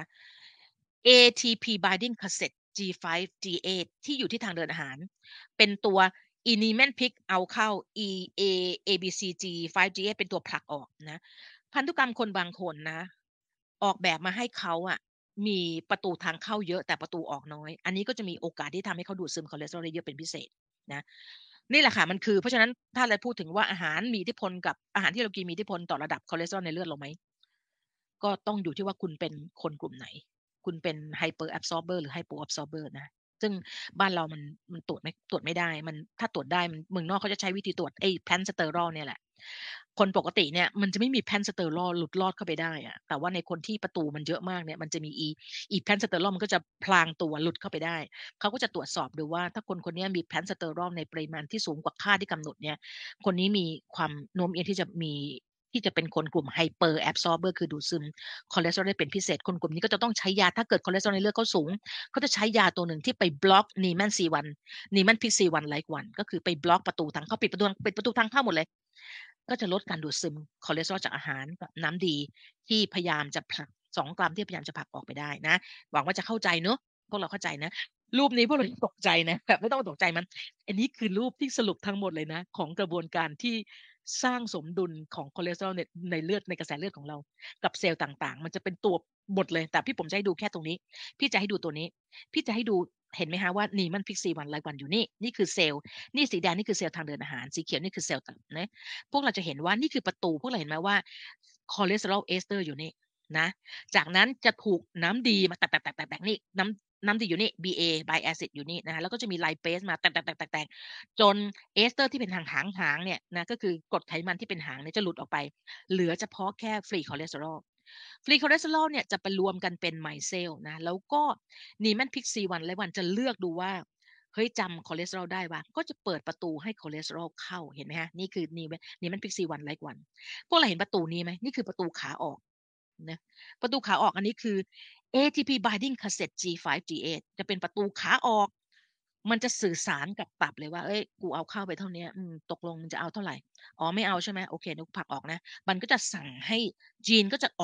อกกำหนดให้ ABC G5 G8 ถูกสร้างขึ้นมาแล้วก็เป็นประตูทางออกที่ผลักเอาฟรีคอเลสเตอรอลออกไปทีแล้วก็ถูกเอาทิ้งไปกับอุจจาระก็ว่ากันไปนะคะอีกทิศหนึ่งที่สำคัญมากเลยก็คือที่ลำไส้อีเลียมก็คือลำไส้ท้ายๆของลำไส้เล็กส่วนท้ายๆของเรานะฮะมันจะเป็นที่ reabsorb คอเลสเตอรอลกลับเข้าไปอีกรอบหนึ่งนะแล้วพบว่ามันมีการเวลาคนที่ทำ bypass surgery นะฮะแล้วตัดส่วนที่เป็นอีเลียมอันนี้ออกไปเนี่ยนะฮะเราจะพบว่าคนกลุ่มนั้นจะมีระดับคอเลสเตอรอลในเลือดลดลงทันทีเลยเพราะว่าอีน้ำดี2กรัมที่มันถูกถ่ายออกมาเนี่ยที่มันพยายามจะถูกทิ้งออกไปเนี่ยมันจะไม่ดูดซึมกลับเข้าไปเพราะนั้นมันก็จะเลยทำให้มัน2กรัมที่ส่งมันแต่ละวันนะถ่ายทิ้งหมดเลยมันก็จะมีส่วนลดระดับคอเลสเตอรอลในเลือดนะคะอันนี้ก็เป็นจุดหนึ่งนะพี่ผมเอาให้ดูคร่าวๆเนอะนะตรงนี้เห็นไหมมี A มีเขาเรียกอะไรนะ ATP binding cassette แต่เป็น C3 นะไม่ต้องไปจำชื่อมันนะอันเนี้ยถ้าเราเข้าใจนะเราจะเริ่มเก็ตภาพเลยว่าคอเลสถ้ากินอาหารที่มีคอเลสเตอรอลพูดตรงๆก็กินไข่วันละฟองพี่ว่าโอเคนะพี่ผมว่าโอเคถ้าเอาจาก systemic meta analysis นะเป็น meta analysis trial systemic review กับ meta analysis trial นะก็คือโดย population ของประชากรนะก็คือคนส่วนใหญ่จะอยู่ตรงกลางๆใช่ไหมก็จะกินไข่วันละฟอง2ฟองพี่ผมว่าโอเคอ่ะแต่ว่าไม่ใช่โอ้ยคอเลสเตอรอลจะมีปัญหาก็ต่อเมื่อกินร่วมกับกรดไขมันอิ่มตัวเมื่อไหร่ก็ตามที่กรดไขมันตัวอยู่ร่วมกับคอเลสคือกินเยอะไปด้วยกันเนี่ยนะมันจะมีปัญหาทันทีนะมันจะทำให้ คือมันจะยิ่งส่งเสริมให้การดูดซึมได้ดีขึ้นแล้วก็กรดไขมันอิ่มตัวเนี่ยเวลาเรากินไปเยอะเนี่ยมันจะมีผลต่อไอ้ LDL receptor นะ LDL receptor ที่ตับสำคัญมากนะในการที่จะดึงอยู่ไหน LDL นี่อยู่ตรงนี้ LDL receptor ใช่ป่ะตรงนี้สิใช่นะ LDL receptor จะเป็นตัวเอารับเอาเห็นไหม LDL อยู่นี่ LDL receptor จะเป็นตัวรับคอเลสเตอรอลจาก LDL กลับเข้าตับนะฮะตัวนี้สำคัญมากเพราะถ้ามันมีจำนวนน้อยมันจะเคลียร์ LDL particle ออกมาจากกระแสเลือดไม่ได้กลับเข้าตับไม่ได้อันนี้คือเหตุผลสำคัญยากลุ่มนี้คือ PCSK9 พวกเราเห็นไหม PCSK9 นะ PCSK9 จะเป็นเอนไซม์ที่ใช้ในการทำลาย LDL particle นะมันก็เลยมียากลุ่มที่เรียกว่า PCSK9 inhibitor คือห้ามไม่ให้เอนไซม์ตัวนี้ไปทำลาย LDL receptor ทำให้ LDL receptor ยังคงมีจำนวนเยอะอยู่แล้วสามารถจะรับ LDL particle กลับเข้าตับนะฮะก็ทำให้ระดับ LDL ในกระแสเลือดลดลงเมื่อ LDL หรือ LDL ในกระแสเลือดลดต่ำลงก็จะลดความเสี่ยงในการเกิดโรคหลอดเลือดหัวใจมันเป็นแค่นี้ถ้าเราเข้าใจมันน่ะเราถึงจะรู้ว่า LDL particle อยู่ในกระแสเลือดเนี่ยที่เราสนใจมันเป็นพิเศษเพราะมันเป็นตัวทำให้เราเกิดโรคหัวใจได้มันทำให้เราเลือดเราอุดตันได้เราถึงต้องสนใจมันเป็นพิเศษนะฮะอาหารที่มีอิทธิพลนะในการที่จะทำให้ LDL receptor นะฮะมีความเพี้ยนน่ะหรือมีปริมาณน้อยลงก็คือตัวกรดไขมันอิ่มตัวนั้นแล้วก็ถึงได้ทำไมสมาคมแพทย์โรคหัวใจสหรัฐอเมริกาถึงได้ออกไกด์ไลน์ในเรื่อง nutrition มาว่าให้กินกรดไขมันอิ่มตัวในแต่ละวันเนี่ยให้ไม่ใช่กินไม่ได้เลยแต่ไม่เกิน 10% ของ total energy ที่เรากินต่อวันมันก็มีไกด์ไลน์อย่างนี้อยู่แล้วแต่นี่คือพี่ผมว่านี่อาจจะเป็นเหตุผลหนึ่งที่ดร.องเดรสเ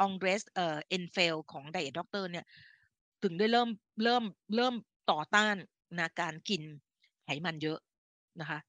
พี่ผมว่าเขาก็คงรู้สึกแย่นะเพราะว่าถ้าเขายังคงโปรโมทแบบนี้อยู่เนี่ยให้คนกินโลคาร์บไฮแฟตมากๆเนี่ยพี่ว่าเขากำลังทำบาปมหาเลยอ่ะเพราะว่า cardiovascular disease เป็นโรคที่ใช้ระยะเวลาเป็น10ปี20ปี30ปีนะกว่ามันจะเริ่มออกฤทธิ์แล้วเราจะไปดูว่าทำไมมันถึงใช้เวลานานมากกว่าค่อยๆสะสมแต่เมื่อไหร่ก็ตามที่มันเริ่มยิงกระสุนนัดแรกไปแล้วมันหยุดไม่ได้แล้วนะอันนั้นคือสิ่งที่นี่คือเหตุผลที่ prevention ถึงจำเป็นมากนะโทมัส เดย์สปริงถึงบอกว่า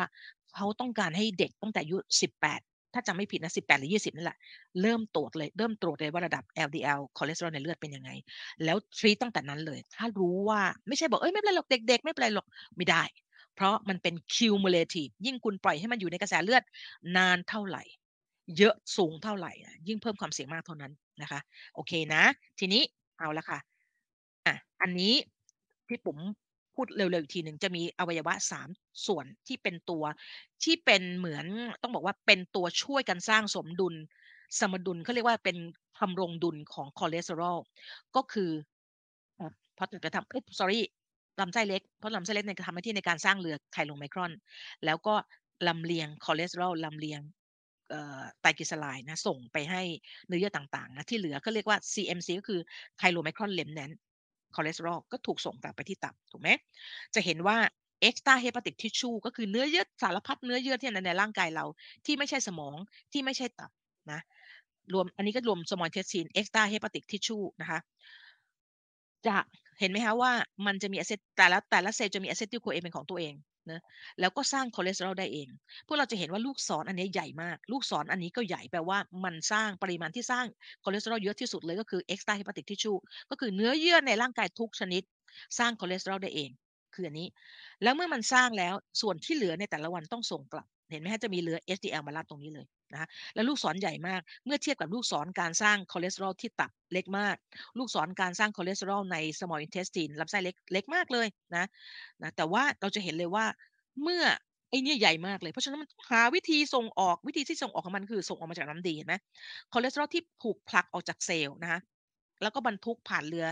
HDL แล้วก็ส่งกลับมาที่ตับนะตับจะต้องหาวิธีกำจัดออกวิธีกำจัดออกของมันดังหนึ่งก็คือส่งมากับน้ำดีที่พี่บอกแล้ววันละ2 กรัมนะเพื่อทำลายทิ้งนะอีกวิธีหนึ่งก็คือเอาเรือ LDL จะเป็นตัวที่รับคอเลสเห็นไหม HDL อยู่นี่ใช่ไหมมันจะมีวิธีการส่งตับได้2วิธีวิธีหนึ่งคือ direct เลยคือตัวมันส่งกลับเองแต่มีวิธีหนึ่งเขาเรียกว่า indirect ก็คือส่งไปให้กับ LDL ระหว่างทางแล้วให้ LDL เป็นตัวขนกลับตับดีเขาเรียกว่า indirect reverse cholesterol transport นะอันเนี้ยโหแบบเพราะฉะนั้นเส้นทางนี้เป็นเส้นทางที่สำคัญมากมันจะมียาอีกหลายตัวในอนาคตที่จะออกมาในเส้นทางนี้แหละนะนอกจากยาที่มีอยู่แล้วในปัจจุบันนี้นะคะเพราะฉะนั้นความเข้าใจของเราถูกต้องแล้วนะต้องเข้าใจกันถูกต้องแล้วนะเซลล์ไม่มีความจำเป็นต้องพึ่ง LDL ต้องพึ่งคอเลสเตอรอลที่ส่งมากับหรือ LDL เลยอาจจะมีอยู่บ้างเห็นไหมลูกศรเล็กมากเลยเพื่ออะไรเวลาเกิดวิกฤตนะโอ้ยเรากระดูกหัก7ท่อนมันต้องการคอเลสเตอรอลในการฮีลิ่งนะคอเลสเตอรอลมันมีความสามารถในการฮีลมันเป็นอิมมูนมันพี่ต้องบอกว่ามันก็มีความสำคัญในการสร้างโครงสร้างอะไรบางอย่างของผิวเซลล์ถูกไหมสร้างฮอร์โมนต่างๆเพราะฉะนั้นถ้ามันมีความเจ็บป่วยวิกฤตนะฮะวิกฤตจริงๆมันถึงต้องการคอเลสเตอรอลจาก LDL แต่โดยปกตินะฮะไม่เลยนะ HDL ต่างหากที่เป็นตัวส่งคอเลสเตอรอลให้กับเนื้อเยื่อที่มีความต้องการนะถ้าไปฟังไม่ว่าจะเป็น Thomas Dayspring ไม่ว่าจะเป็น Daniel J. Rader พูดนะตรงกันเป๊ะเลยว่าเรามีความเข้าใจผิดมาตลอดเลยว่าโกแนดก็คืออันทะนะฮะหรือว่าโอวารีของเราหรือว่าต่อมหมวกไตเนี่ยต้องพึ่งคอเลสเตอรอลที่มาจาก LDL ไม่เลยมันสร้างด้วยตัวมันเองถ้ามันวิกฤตจริงๆแล้วมันต้องการจริงๆมันจะขอจาก HDL particle ก็คือ HDL ชอบอยู่แล้วเพราะมันต้องการจะพองถ่ายคอเลสเตอรอลออกจากตัวมันเองเพื่อมันจะได้ไปรับคอเลสเตอรอลจากเนื้อเยื่อที่มันล้นนะฮะเพราะถ้ามันล้นเมื่อไหร่มันมีโอกาสตกผลึกอยู่ในเซลล์ก็เซลล์ก็ตายได้นะนี่คือภาพรวมเลยนะเร็วๆนะทีนี้เอาละนะเพราะฉะนั้นอันนี้ไม่มีอะไรนะจะเห็นว่า plasma resident time นะอันนี้พี่ปุ๋มผ่านไปเร็วๆนะพวกเราอ่านเองได้ไป pause นะคะเพราะฉะนั้นจะเห็นว่าตัวที่อยู่นานที่สุดเลยคือ LDL นะอยู่ในกระแสเลือด 3-5 วันมันถึงเป็นอันตรายที่สุดนะและที่สำคัญที่สุดก็คือว่า 90% ของ lipoprotein particle นะโดยเฉพาะ ApoB หมายถึงว่าที่มีเนี่ยสีดำๆเนี่ยจะคือเหมือนนั่งร้านที่ทำให้โครงสร้างของ particle อันนี้แข็งแรงเฉพาะLDL เท่านั้นที่มี ApoB เกาะติดอยู่กับมันไม่ใช่เท่านั้น VLDL ก็มีแต่มันพอมันสลัดไตรกลีเซอไรด์ทิ้งมันจะกลายเป็น IDL กลายเป็น LDL ถูกไหมฉะนั้น 90% ของไลโปรโปรตีนที่ลอยอยู่ในกระแสเลือดเราคือ LDL particle นะนี่คือเหตุผลที่ทำไมมันถึงอันตรายกับหลอดเลือดแล้วทำไมเขาถึงได้โฟกัสกันมากเลยนะคะแต่เราก็ยังมาบอกว่าไม่จำเป็นหรอก LDL คอเลสเตอรอลไม่เกี่ยวกับการเกิดโรคหลอดเลือดหัวใจบ้ามากสำหรับพี่นะนะรีเซปเตอร์ไม่เอานะพี่ผมไม่เอานะอันนี้พี่ผมบอกแล้วว่าคอเลสเตอรอลที่อยู่ในเซลล์นะไม่ได้เกี่ยวข้องอะไรกับคอเลสเตอรอลที่ลอยอยู่ในกระแสเลือดผ่านที่บรรจุอยู่ในเรือ LDL เลยไม่เกี่ยวข้องกันเลยไปอ่านเปเปอร์ฉบับนี้พี่ผมวางลิงก์ไว้ให้เรียบร้อยแล้วเปเปอร์ชื่อ Reverse Cholesterol Transport Flux นะดีมากๆนะมันจะทำให้เราแล้วก็bloodในสมองอันนี้ไม่ได้มีสมองอยู่นะสมองก็ไม่ถ่ายเทไม่แลกเปลี่ยนคอเลสเตอรอลกับใครเลยมันเป็นระบบปิดของมันนะฮะมันไม่ถ่ายเทเลยเมื่อ 2-3 วันก่อนมีน้องถามมาว่าอุ๊ยแล้วสแตตินมันเข้าบลัดเบรนแบเรียร์ได้ไม่ได้มันมีสแตตินที่ละลายน้ำได้ถ้ามันละลายน้ำได้ดีนะฮะมันก็จะผ่านเข้าพี่ผมจำไม่ได้ว่าตัวไหนละลายน้ำดีกับละลายในไขมันดีตัวที่ละลายน้ำได้ดีมันก็จะมีความสามารถผ่านเข้าบลัดเบรนแบเรียร์ได้ดีขึ้นนะแต่ตัวที่ละลายในไขมันตัวมันจะมีสแตตินที่ละลายในไขมันได้ดีอ่ะถ้ากังวลจริงๆก็ไปเลือกกินสแตตินที่ละลายในไขมันเพราะมันก็เข้าสมองไม่ได้อ่ะนะแต่บอกตรงๆเลยนะสแตตินที่ละลายในน้ำได้แล้วผ่านเข้าสมองเนี่ยนะพูดตรงๆเลยนะแทบไม่มีผลอะไรเลยกับการสร้างคอเลสเตอรอลในสมองเพราะว่าคอเลสเตอรอลในสมองเมื่อมันสร้างเสร็จนะมันจะอยู่ในเซลล์อ่ะและให้เซลล์เอาไปใช้งานอ่ะ6 เดือนถึง 5 ปีอ่ะแล้วสแตตินมันจะไปยุ่งเกี่ยวเฉพาะคอเลสเตอรอลที่จะสร้างใหม่อ่ะนะแล้วมันจะเกี่ยวอะไรในเมื่อสมองมันมีคอเลสเตอรอลเข้าไปเก็บไว้ใช้งานได้ได้6 ถึง 5 ปีอ่ะ6 เดือนถึง 5 ปีอ่ะนะพี่นึกบอกว่าถ้าเราเข้าใจเนี่ยเราจะไม่ตกเป็นเหยื่อของ health influencer ที่ก็ไม่เข้าใจอะไรเลยนะแล้วก็มาบอกเราว่ามีอันตรายต่อสมองอย่างงู้นอย่างนี้นะคะโอเคเอาแล้วค่ะมาถึงเปเปอร์ฉบับนี้แล้วนะทีนี้เดี๋ยวพี่ผมจะอันนี้มันจะบอกว่าเวลาจะเกิด atherosclerosis มันจะมีทั้งหมด3ขั้นตอนนะขั้นตอนที่1พวกเราจะเห็นว่าขั้นตอนที่1มันจะเห็นไหมฮะมันจะมีเราจะเรียกมันว่ามันเป็นช่องมันเป็นเขาเรียกว่ากระบวนการ transcytosis นะคือกระบวนการที่เคลื่อนของ LDL ทั้ง particle ทั้งอันเลยนะแทรกเข้าไปใต้ชั้น intima ของหลอดเลือดได้นะอะไรที่เข้าได้บ้างไลโปรโปรตีนที่มีขนาดต่ำกว่า70 นาโนเมตรเข้าได้หมดไม่ว่าจะเป็น LDL พวกเราเห็นไหมไม่ว่าจะเป็น LDL VLDL ที่มีขนาดเล็กนะไคโลไมครอน remnant แปลว่ามัน มันถ่ายไตรกลีเซอไรด์ออกไปจากตัวมันและตัวมันจะเล็กลงนะถ้าเมื่อไหร่ก็ตามที่มันมีขนาดต่ำกว่า70นาโนเมตรมันมีโอกาสแทรกเข้าชั้นใต้ชั้นหลอดเลือดได้หมดแต่ทำไมมันทำไมเราถึงโฟกัสที่ LDL เพราะว่าอีพวกเนี้ย plasma residence time มันเร็วมากประมาณ2ชั่วโมงมันก็หายไปจากกระแสเลือดแล้วอะเราก็เลยไม่ได้สนใจมันมากเท่าไหร่นะเมื่อเทียบกับ LDL นะแต่ว่าความสามารถในการเข้าใต้ชั้นหลอดมันเข้าได้หมดเลยเมื่อมันเข้ามาแล้วสิ่งที่น่าสนใจนะคะคือพวกเราจะเห็นตัวนี้โปรตีโอไกลแคนนะมันจะเป็นเหมือนต้นไม้นะแล้วก็มียางเหนียวถ้าพี่ผมเปรียบเทียบให้เราดูนะมันจะเหมือนพวกเราเคยใช่ไหมที่แบบเวลาเราจับแมลงวันน่ะแล้วมันจะเป็นเหมือนเราจะเอาไม้ใช่ไหมแล้วทากาวอ่ะแล้วก็แมลงวันมันมาเกาะแล้วมันไปไหนไม่ได้คล้ายๆแบบนั้นน่ะนะฮะแล้วมันตอนนี้พี่ผมฟังJan Borén lectureเนี่ยเขาก็จะบอกว่าในคนแต่ละคนเนี่ยพันธุกรรมของคนแต่ละคนเนี่ยมันจะมี susceptibility หรือมีความอ่อนไหวกับการที่จะให้ไอ้ particle เนี้ยมาเกาะบนอีต้นไม้โปรตีโอไกลแคนเนี่ยไม่เท่ากันนะใครที่มี genetic susceptibility หรือมีพันธุกรรมโรคหัวใจเอาง่ายๆอย่างนี้แล้วกัน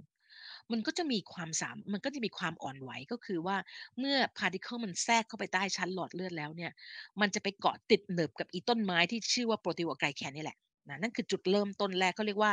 มัน retention หรือมันคั่งอยู่นะเอาไว้ได้ดีมากนะแล้วถ้าเมื่อไหร่ก็ตามนะคะพวกเราจะเห็นว่าเดี๋ยวต้องไปดูเนี่ยให้ดูคร่าวๆก่อนนะสเต็ปที่1เนี่ยก็คือการคั่งของ e lipoprotein particle ที่แทรกโดยเฉพาะ LDL ที่แทรกเข้าไปใต้ชั้นหลอดเลือดนะแล้วไปเกาะติดอยู่บนโปรตีโอไกลแคนเหมือนเป็นยางเป็นเหมือนเป็นกาวแล้วลูกบอลนั้นได้ไปเกาะติดอยู่นะแต่ถ้าเมื่อไหร่ก็ตามนะมันไม่ได้เกาะจนกระทั่งกลายเป็น aggregated lipoprotein อันนี้ก็สำคัญอีกกระบวนการทำไมบางคนเกาะติดอยู่แล้วก็ไม่กลายเป็นโฟมเซลล์อันตรายแบบนี้นะแต่ทำไมบางคนเกาะติดกลายเป็นพวงแบบนี้เลยอันนี้ก็เป็น genetic susceptibility นะคะซึ่งนักวิทยาศาสตร์เขากำลังถอดรหัสตรงนี้ว่าอะไรที่มีความสามารถที่จะทำให้คนแต่ละคนมี aggregation ของ lipoprotein ที่ต่างกันอันนี้น่าสนใจมากเพื่อที่จะหายาเฉพาะตัวบุคคลที่จะช่วยเหลือนะตอนนี้เขาไอ้crispy ยีนแบบคริสเขาเรียกนะคริสยีนที่การ edit ยีนกำลังจะเริ่มเข้ามามีบทบาทมากขึ้นแล้วเพราะเรารู้ว่าโรคทั้งเกือบที่Thomas Dayspringบอกโรคหัวใจเกือบทั้งหมดเลยเนี่ยมีพันธุกรรมเกี่ยวข้องถ้าเรารู้ว่ามันเป็นยีนตัวไหนอ่ะเราจะไปแก้ไขมันนะพี่ผมว่ามันไปถึงขนาดนั้นแล้วนะเมื่อไหร่ก็ตามที่เริ่มมี aggregated นะเมื่อมัน retention แล้วกลายเป็น aggregated lipoprotein เมื่อไหร่เนี่ยมันจะเริ่มฟอร์มตัวเป็นโฟมเซลล์เนอะโฟมเซลล์นี่เกิดจากอะไรเมื่อไหร่ก็ตามที่มี aggregated lipoprotein เมื่อไหร่นะโมโนไซต์ก็คือเซลล์ภูมิคุ้มกันเรามันจะตรวจจับว่ามีความผิดปกติอะไรบางอย่างปกติมันจะไม่อนุญาตให้คอเลสเตอรอลอยู่เกาะกันเป็นพวงแบบนี้เพราะอะไรเพราะมันเป็นผลึกที่ทิ่มแทงทำความเสียหายให้หลอดเลือดได้โมโนไซต์จะมาจัดการทันทีจะมาจัดการเห็นไหมเนี่ยมาละแต่เพราะว่านี่ไงคือจุดเริ่มต้นเมื่อไหร่ก็ตามที่มันเกาะกันเป็นพวงได้เมื่อไหร่นั่นคือจุดที่มันเริ่มจะกลายเป็น atherosclerosis นั่นเป็นจุดเริ่มต้น starting แล้วนะฮะนั่นคือสเต็ปที่2ก็คือการเริ่มฟอร์มเริ่มมีโมโนไซต์มาแล้วก็เริ่มฟอร์มตัวเป็นโฟมเซลล์นะโฟมเซลล์นี่ก็จะคือโมโนไซต์ที่กลืนกินนะก็คือโมโนไซต์ที่กลืนกินเอา aggregated lipoprotein นะเข้าไปอยู่ในตัวมันนะเมื่อเป็นอย่างนี้แล้วเนี่ยนะพวกเราจะเห็นเลยว่า inflammatory mediator เริ่มทันทีเลยมันจะเริ่มกลายเป็นตัวที่ทำให้มีการส่งสารก่ออักเสบนะเพราะว่าร่างกายเริ่มรู้แล้วว่ามันมีความผิดปกติของหลอดเลือดเกิดขึ้นนะฮะเพราะฉะนั้นมันจะเริ่มมีการส่งสารอักเสบออกนะสารอักเสบจะเริ่มออกไปในกระแสเลือดละก็จะไปเริ่มเอฟเฟคนะเพราะฉะนั้นเนี่ยมันจะมี health influencer เนี่ยที่เขาบอกว่าไม่หลอดเลือดมันเสียหายต่างหากที่ทำให้ LDL particle แทรกเข้าไปได้เป็นเพราะว่าเป็นเบาหวานแล้วมีผลทำให้หลอดเลือดมันมีปัญหาเนื่องจากว่าน้ำตาลเนี่ยมันไปแช่อยู่ในเลือดนานๆมีผลทำให้ endothelium cell เนี่ยเสียหายนั่นต่างหากที่เป็นสาเหตุหลักนะก็เถียงกันนะพี่จะบอกเลยว่าถ้าฟังเลคเชอร์นะเราจะรู้เลยว่า ขบวนการ transcytosis นะฮะสามารถจะเกิดได้แม้กระทั่ง endothelium ที่ปกติดีนะแล้วเราพบเลยว่าคนที่นักวิจัยเจอเนี่ยนะถ้าพี่ผมจำเปอร์เซ็นต์ไม่ได้นะว่าendothelium ที่ปกติเนี่ย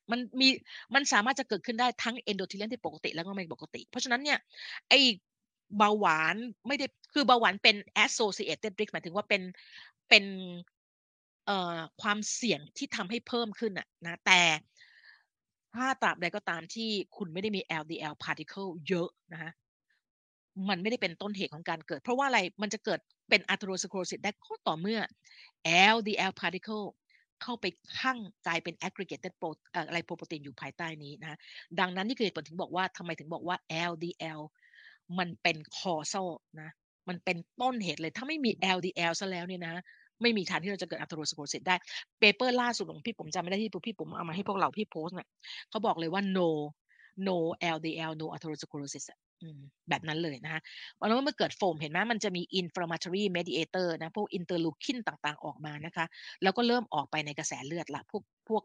กสารที่ก่ออักเสบต่างๆนะฮะแล้วก็เริ่มอันนี้แหละค่ะเริ่มจะทำให้เริ่มจะมีผลทำให้ตัว endothelium อักเสบละนะไม่ได้อักเสบก่อนแต่อักเสบหลังจากที่เกิดโฟมเซลล์ขึ้นแล้วอันนี้เข้าใจผิดกันมากเลยอีกเรื่องนึงที่เข้าใจผิดก็คือว่า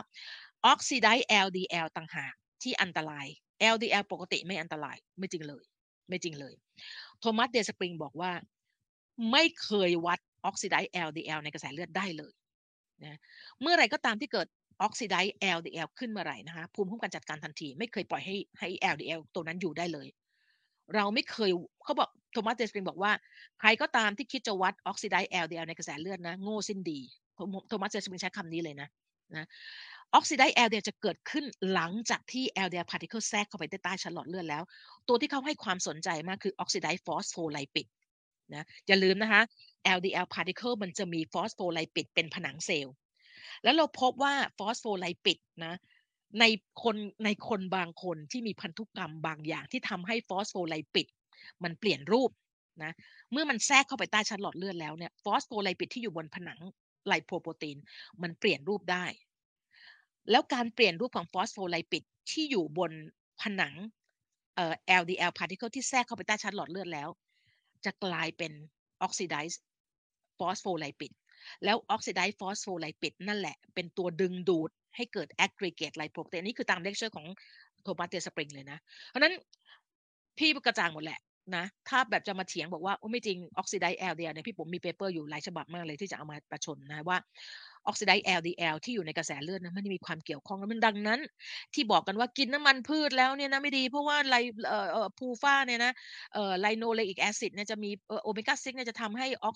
LDL oxidation ได้เนี่ยไม่รู้จะพูดยังไงเลยอ่ะนะอันเนี้ยพวกเนี้ยจะคนพวกเนี้ยจะเอาแต่ mechanistic data จากสัตว์ทดลองนะทำใน petri dish ทำในจานทดลองนะแล้วก็เอาผลจากการทดลองเนี่ยมา extrapolate ว่าในมนุษย์ก็เกิดแบบนี้เหมือนกันซึ่งไม่จริงเลยนะในกระแสเลือดเรามีแอนตี้ออกซิแดนต์เป็นธรรมชาติอยู่แล้วนะบนผิวเซลล์เรามีแอนตี้ออกซิแดนต์เป็นธรรมชาติอยู่แล้วนะมีอิมมูนอยู่แล้วเมื่อไหร่ก็ตามที่เกิดออกซิไดซ์แอลเดียมันอิมมูนกำจัดทิ้งหมดหรือแอนตี้ออกซิแดนต์ที่อยู่บนผิวเซลล์เรามันจัดการสะเทินออกซิไดซ์แอลเดียหมดเป็นอย่างนี้จริงเพราะฉะนั้นพี่ถึงบอกไงแบบถ้าเราไม่ได้อ่านเนี่ยนะถ้าเราไม่ได้ศึกษาจริงๆนะเราไม่ได้อ่านงานวิจัยเราก็จะไปหลงเชื่อว่าก็จริงนะไอตัวพูฟ้ามันเป็น poly unsaturated มันมี double bond เยอะมันก็น่าจะไม่เสถียรนะคือโดย mechanistic มันดูสมเหตุผลมากเลยใช่ไหมแต่ว่าเวลามันอยู่ในร่างกายจริงๆเนี่ยร่างกายมันไม่ได้เป็น reductionist เราไม่ได้มองมันส่วนเดียวอะเวลามันเป็นทั้งร่างกายมันจะมีองค์ประกอบที่ช่วยเหลือกันเต็มไปหมดเลยอะนะดังนั้นสิ่งที่เกิดขึ้นในจานทดลองมันไม่สามารถที่จะบอกได้ว่ามันจะเกิดในร่างกายแบบนั้นพี่อยากเก็บงานวิจัยเรื่องน้ำมันพืชไม่อันตรายเนี่ย200กว่าฉบับแต่ว่าพี่เห็นด้วยว่าถ้าฮีทน้ำมันทุกชนิดจนเกิน boiling point มันนะพี่บอกว่ามันก็ไม่ควรเท่านั้นแหละนะแต่ถ้าเกิดใช้ในการต้มผัดแกงทอดเราปกติเลยโอ้ยน้ำมันพืชดีกว่าเยอะ unsaturated fat ที่แทนที่ saturated fat ถึงบอกแล้วอยากจะกินคีโตจริงๆนะกิน plant protein นะเปลี่ยนไขมันจากไขมันอิ่มตัวเป็นไขมันไม่อิ่มตัวจบง่ายแค่นั้นน่ะมันง่ายๆแบบนั้นเลยนะถ้าอยากจะกินคีโตจริงๆนะเพราะมันทำให้เราอิ่มอยู่นานและทำให้เราแบบลดน้ำหนักได้ดีก็เปลี่ยนไปกินโปรตีนจากพืชแล้วก็เปลี่ยนไขมันอิ่มตัวให้กลายเป็นไขมันไม่อิ่มตัวจบง่ายแค่นั้นเองนะคะโอเคคนนี้คือJan Borénเปเปอร์เลคเชอร์อันนี้นะพี่วางพี่ไม่ได้วางนั่นไว้เหรอพี่ไม่ได้วางลิงก์ไปเหรอคนนี้เลคเชอร์พี่ฟังเลคเชอร์แบบนี้แล้วพี่น้ำตาไหลเลยอ่ะฉันกระจ่างทุกสิ่งอย่างเขาทำเลคเชอร์ชื่อ Metabolism and Atherosclerosis ของ ApoB มันเป็น particle ที่ทำให้เกิดหลอดเลือดอุดตันได้ไงวะนี่เลคเชอร์ของเขานะฮะคนนี้เนอะนี่ เปเปอร์เขาฉบับนี้แต่วันนี้เราพูดนะเขาบอกเลยว่าไม่ว่าจะเป็นงานวิจัยทางพันธุกรรมไม่ว่าจะเป็นงานวิจัยทางด้านระบาดวิทยาไม่ว่าจะเป็นงานวิจัยทางด้านinvention trial นะไม่ว่าจะเป็นพยาธิวิทยาไปในทางเดียวกันหมดเลยว่า LDL เป็น cause มีบทบาทเป็นสาเหตุของการเกิด atherosclerosis หมดเลยนะเพราะฉะนั้นพี่ก็ไม่รู้ว่าคนที่ปฏิเสธเนี่ยจะเถียงไงเห็นไหมคะว่า lipoprotein must get into the artery wall ต้องเข้าไปอยู่ artery wall ถึงจะ become atherogenic ได้นะฮะดังนั้นเราทำให้ LDL particle ในกระแสเลือดเราต่ำที่สุดนั่นคือการลดความเสี่ยงที่มันจะแทรกเข้าไปใต้ชั้นหลอดเลือดนะง่ายๆแบบนั้น endothelium ไม่มีความจำเป็นต้องเสียหายถึงจะทำให้ LDL particle แทรกเข้าไปได้ endothelium ที่ปกติดีนะฮะแล้วกระบวนการ transcytosis ไม่จำเป็นต้องเป็น active transport หมายถึงว่าต้องใช้พลังงานต้องใช้ AT ไม่มันสามารถจะ transfusion หรือเขาเรียกว่า diffusion คือแทรกซึมเข้าไปแบบ passive แบบได้นะฮะอันนี้คือสิ่งที่เราต้องถ้าเราเข้าใจนะเราจะแบบรู้เลยว่าไม่จริงเลยที่บอกว่าโอ๊ยแบบเป็นเพราะว่าหลอดเลือดอักเสบเป็นว่าอะไรโอเคหลังจากที่มันแทรกเข้าไปแล้วมันเมื่อมันปล่อย inflammatory cytokine ออกมาหลังจากที่มันฟอร์มตัวเป็นโฟมเซลล์แล้วต่างหากที่จะมีผลทำให้ตัว endothelium cell เสียหายได้หลังจากที่มันแทรกเข้าไปแล้วนะอันนี้ของ Jan Borén พวกเราเห็นไหมคะว่า transcytosis จะ limit influx ของ large lipoprotein นั่นคือเห็นไหมคะ triglyceride rich นะ lipoprotein remnant นะ lipoprotein ที่มีขนาดน้อยกว่า70นาโนเมตรสามารถแทรกได้หมดเลยนะดังนั้นไอ้ที่มาบอกกันว่าอุ๊ยกินโลคาร์บไฮแฟตกินคีโตแล้ว LDL particle จะขนาดใหญ่ๆไม่เป็นอันตรายถ้าดูเนี่ยมันต่ำกว่า70นาโนเมตรหมดนะไอ้ที่อ้างว่าเป็นฟลัฟฟี่เป็นขนาดใหญ่เนี่ยไม่เคยมีตัวที่ใหญ่ที่สุดคือไคโลไมครอนแบบ200 300นาโนเมตรนึง VLDL เนี่ยเดี๋ยวดูสไลด์ให้พี่ผมจะให้ดูถ้าพวกเราดูเนี่ย70 80อยู่ตรงนี้70อยู่ตรงนี้นะปรับตรงไหนจากตรง VLDL นี่ยังเป็น VLDL-remnants อยู่เลยนะยังไม่ได้เข้าเป็น IDL เลยก็สามารถจะแทรกเข้าใต้ชั้นหลอดเลือดแล้วนะแล้วที่มาบอกว่า small dense มี particle ขนาดความเส้นผ่าศูนย์กลางของsmall dense LDL ที่เขาอ้างกันนะว่าแบบต้องถ้าเป็น small dense แล้วอันตรายอ่ะมันจะขนาดประมาณ 15-20 นาโนเมตรแต่ถ้าเป็น fluffy เนี่ย fluffy ขนาดประมาณ25นาโนเมตร25นาโนเมตรต่ำกว่า70มั้ยล่ะนะเพราะฉะนั้นพี่ถึงบอกว่า Jan Borén บอกเลยว่าเมื่อไหร่ก็ตามที่มัน particle size ที่มันน้อยกว่า70นาโนเมตรมันสามารถจะแทรกเข้าได้หมดเลยแต่ susceptibility ที่มันจะไปเกาะบนไอ้กิ่งไอ้โปรตีโอไกแคนเนี่ยแต่ละคน susceptibility ไม่เหมือนกันที่สำคัญก็คือถ้าพวกเราดูนะอันนี้สำคัญมากเลยนะเห็นไหมคะว่าเมื่อเข้าแล้วร่างกายมันก็มีวิธีกำจัดงูมันก็มหัศจรรย์มากมันก็พยายามจะช่วยเหลือเรานะตัว LDL particle ที่ต่ำกว่า70นาโนเมตรที่แทรกเข้าไปใต้ชั้นหลอดเลือดได้เนี่ยนะร่างกายมัน efflux ออกหมดเลยมากกว่า 99% ที่มัน efflux ออกเนี่ยเหลือประมาณ 1% แต่นี่ไงพี่ถึงบอกว่ามันเป็น cumulative นะมันเข้าไปแล้วมันถูกกระเด้งออกมาเนี่ยนะแต่เมื่อไหร่ก็ตามที่มันมีเยอะมากอ่ะมันมีจำนวนเยอะมากอ่ะโอกาสที่มันจะคั่งอยู่อ่ะมันมีย่อมมีมากกว่าถ้าไลโพโปรตีนพาร์ติเคิลมันจำนวนน้อยนะร่างกายมันกำจัดออกได้ 99% เลยนะแล้วเหลือประมาณ 1% ที่ retention อยู่นะดังนั้นยิ่งเรามีลองนึกถึงภาพนะ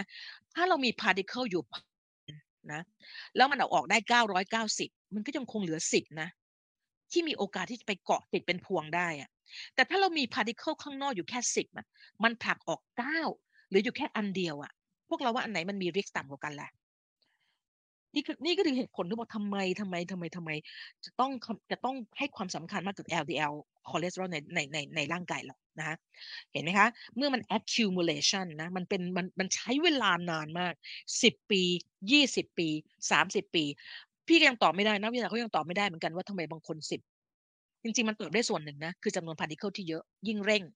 นะเพราะเราพบว่าคนที่เป็น familial hypercholesterol ก็คือเป็นคนที่มีระดับคอเลสเตอรอลในเลือดสูงโดยพันธุกรรมแล้วโดยพันธุกรรมของเขามันทำให้มีคอเลสเตอรอลในเลือดสูงเนี่ยเขาจะมีโอกาส develop heart attack ได้ตอนอายุประมาณ35บางคน20นะอันเนี้ยพี่ถึงบอกว่ามันเป็นอะไรที่แบบเราก็ไม่ต้องไปนั่งเถียงแล้วอ่ะมันโอ้โหมันมีเจเนเขาเรียกว่าเป็น การศึกษาทางพันธุกรรมอ่ะที่บอกอยู่แล้วว่าคนที่มีพันธุกรรมคอเลสเตอรอลในเลือดสูงบางคน700บางคน1,000น่ะพวกนี้ตายเร็วหมดถ้าไม่รักษาพี่ก็เลยไม่เข้าใจว่าจะปฏิเสธยาไปเพื่ออะไรกันในเมื่อยามันช่วยทำให้ชีวิตของคนที่เรารักอยู่ยืนนานขึ้นน่ะก็ไม่เข้าใจว่าโวยแบบกระหน่ำกันว่าโอ้ยสเตตินกินแล้วนู่นนี่บ้าบอคอแตกนะโอเคเอาละค่ะนะอันนี้ไม่เอาพี่ผมแค่จะให้ดูว่าไอ้ไคโลไมครอนเนี่ยนะคะเวลามันไลโพโปรตีนพาร์ที่เขาอยู่ในกระแสเลือดนะจะเป็นในทุกขณะที่เราวัดเนี่ยนะมันจะมีตัวไคโลไมครอนอยู่ประมาณแค่ 20% 25% เท่านั้นเองว่าเคอร์เซอร์พี่เป็นอะไรอีกแล้วนะเพราะอะไรเห็นไหมมันจะมีอยู่ที่ประมาณ 25% ของไลโพโปรตีนพาร์ติเคิลทั้งหมดที่อยู่ในกระแสเลือดนะในขณะที่ตัวVLDL IDL นี่เยอะมากที่สุดเลยเพราะฉะนั้นนี่คือเหตุผลที่ทำไมเราถึงต้องกังวลตัว LDL particle มากกว่าตัว ApoB48 ถามว่ามันมีโอกาสไม่มีนะโดยเฉพาะคนที่เป็นเบาหวานแล้วมันมีไตรกลีเซอไรด์อยู่ในไคโลไมครอนสูงเพราะว่าเมื่อไหร่ก็ตามที่มีไตรกลีเซอไรด์บรรทุกอยู่ในไคโลไมครอนเยอะมากๆเลยเนี่ย plasma residence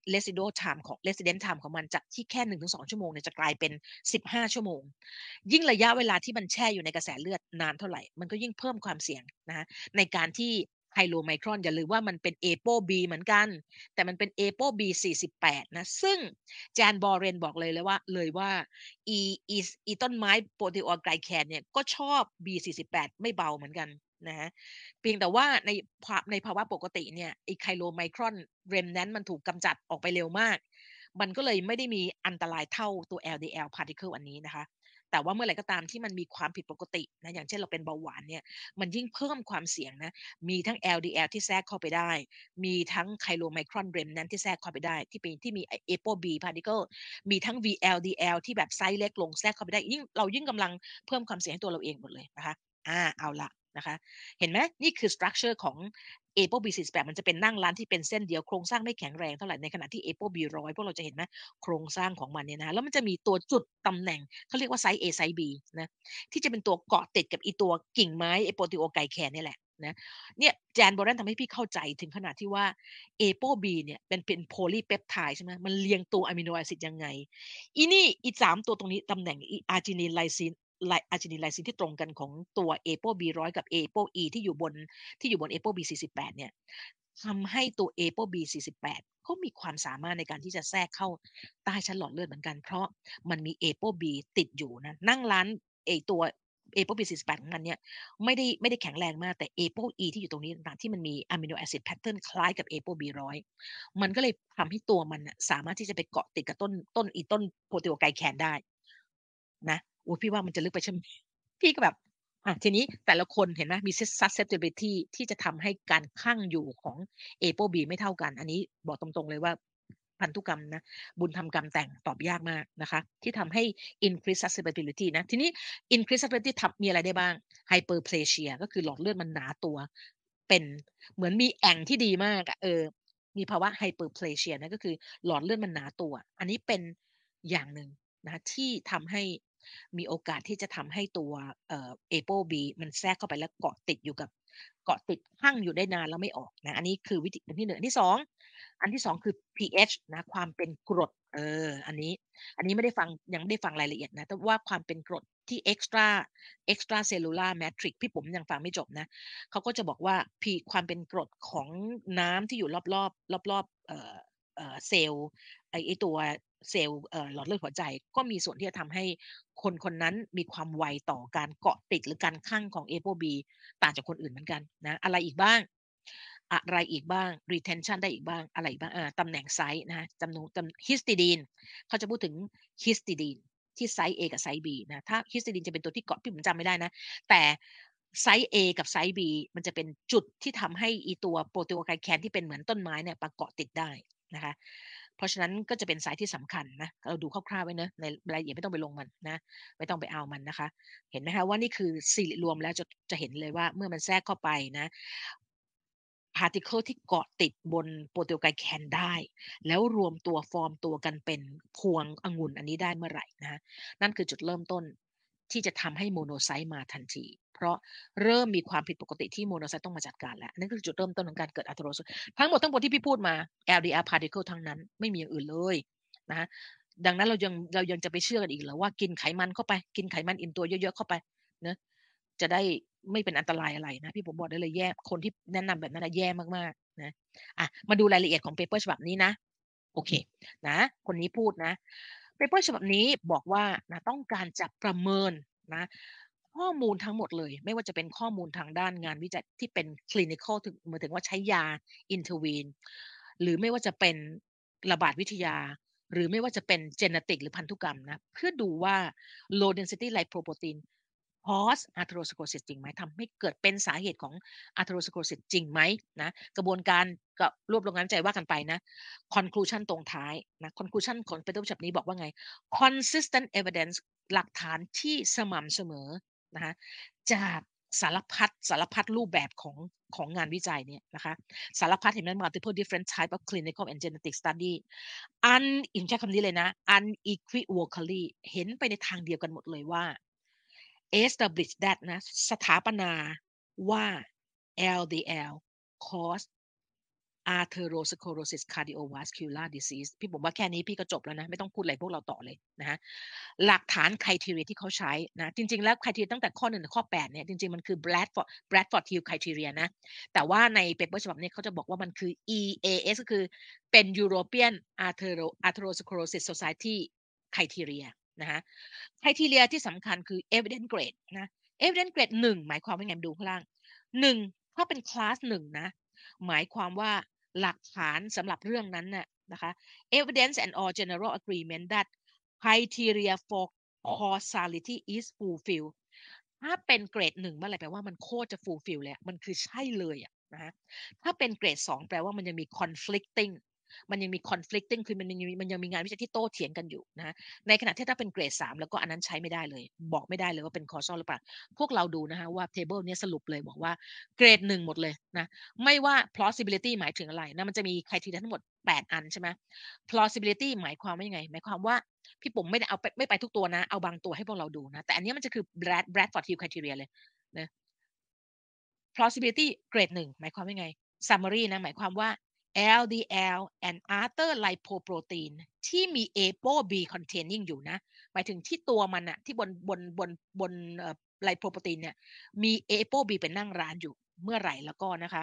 เช่นอะไรบ้าง very low density lipoprotein VLDL นะ VLDL-remnant นะ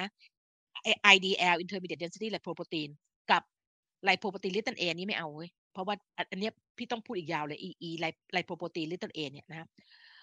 มัน directly implicate นะ the initiation and progression of atherosclerosis เห็นไหมชัดเจนมากๆถ้าเมื่อไหร่ก็ตามที่มี particle นะ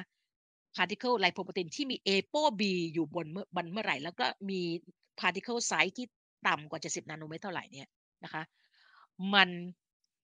บอกมัน implicate เลยว่ามันสามารถที่จะก่อให้เกิดจุดเริ่มต้นของ atherosclerosis ได้เหมือนกันหมดเลยนะ experiment ไม่ว่าจะเป็นการทดลองนะที่จะ induce elevate นะ plasma LDL and other lipoprotein containing lead to atherosclerosis in all mammalian species study ในทุก species ของสัตว์เลี้ยงลูกด้วยนมหมดเลยนะโอ้โหอันนี้แบบชัดเจนมากๆเลยนะงานวิจัยทั้งหมดที่สรุปรวมมาเป็นเกรด1หมดเลยที่ว่าด้วยเรื่องที่1คือ possibility ความเป็นไปได้ของการที่ตัวเนี้ย LDL particle มันจะเป็นต้นเหตุ strength หมายความว่าไง strength หมายถึงหลักฐานมันแน่นหนาขนาดไหนนะ monogenic and polygenic mediated lifelong elevation นะพันธุกรรมในคนที่มีพันธุกรรมนะแล้วมีผลทำให้ LDL ในเลือดในกระแสเลือดมันสูงขึ้นตลอดอายุไขเขาเนี่ย lead to markedly higher lifetime risk นำไปสู่ความเสี่ยงนะตลอดเส้นทางของชีวิตเขาเลยนะที่จะมีโอกาสพัฒนา atherosclerotic หรือโรคหัวใจอุดตันนะ biological gradient ความหมายคืออะไรหลักฐานระดับหนึ่งเหมือนกันเลยหมายความว่านะคะ monogenic lipid disorder ความผิดปกติที่เกิดจากจีนแบบเป็น monogenic นะ prospective นะแบบบอกว่าไม่ว่าจะเป็นงานวิจัยเกี่ยวกับเรื่องพันธุกรรมของคนคนนั้นที่ทำให้เขามี lipid disorder หรือเป็น ระบาดวิทยางานวิจัยแบบเชิงระบาดวิทยาที่เรียกว่า prospective cohort study หรือว่าเป็นงานวิจัยที่เรียกว่า Mendelian randomization study ไปดูในประชากรพันธุกรรมของประชากรนะแล้วเปรียบเทียบระหว่าง placebo กับคนที่มีพันธุกรรมอันเนี้ยนะคะบิชวิตบอกว่าไงบอกว่าตึกนะ and randomized inter ไม่ว่าจะเป็น trial รูปแบบไหนก็แล้วตามเนี่ย uniformly เลยนะใช้คำนี้เลยนะ uniformly demonstrate โหใช้คำแบบแน่นหนามากแสดงให้เห็นอย่างเป็นเอกฉันท์เลยว่านะ dose dependent หมายความว่ายิ่งมีระดับ LDL cholesterol สูงเท่าไหร่ยิ่งมีความเสี่ยงเท่านั้นอันนี้เป็น dose dependent เราเรียกมันว่า biological gradient นะเกรด1เหมือนกันนะ temporal sequence นะพี่ปุ๋มอธิบายเร็วๆนะ temporal sequence หมายความว่าอะไรถ้าวันนี้พี่ปุ๋มมี LDL cholesterol ในเลือดสูงแล้วพี่ไม่จัดการพี่ทำนายตัวเองได้เลยว่าพี่มีความเสี่ยงในอนาคตข้างหน้าคือ temporal แปลว่าเวลาที่ผ่านไปมันเป็นตัวบอกเลยว่ายิ่งพี่นะปล่อยให้ตัวเองมีระดับ LDL cholesterol สูงแล้วพี่ไม่จัดการที่ทำนายได้เลยว่าระยะโอกาสข้างหน้าพี่มีความเสี่ยงแน่นอนที่จะเกิดนะเช่นเดียวกัน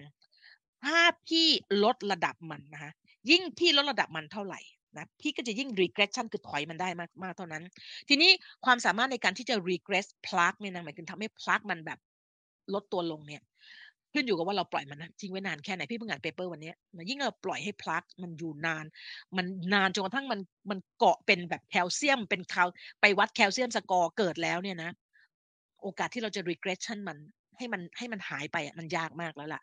มันจะแค่ stabilize เท่านั้นแต่ก็ยังดีกว่าเราไม่ทำอะไรเลยนะฮะก็ถึงบอกว่าทำไมมันถึงต้องเป็นไอ้ temporal sequence เนี่ยมันบอกเราเลยว่าทำไมเราถึงต้อง prevention เนิ่นๆเราถึงไม่ยอมปล่อยให้ LDL cholesterol ในเลือดสูงเลย specificity นะฮะ Mendelian randomization study and randomized intervention trial ไม่ว่าจะเป็นการศึกษาทางพันธุกรรมหรือว่าการศึกษาที่เปรียบเทียบระหว่างยากับ placebo นะกับกลุ่มทดลองเนี่ย both provide เห็นไหมฮะคีย์เวิร์ดเลยนะ unconfound randomized evidence นะ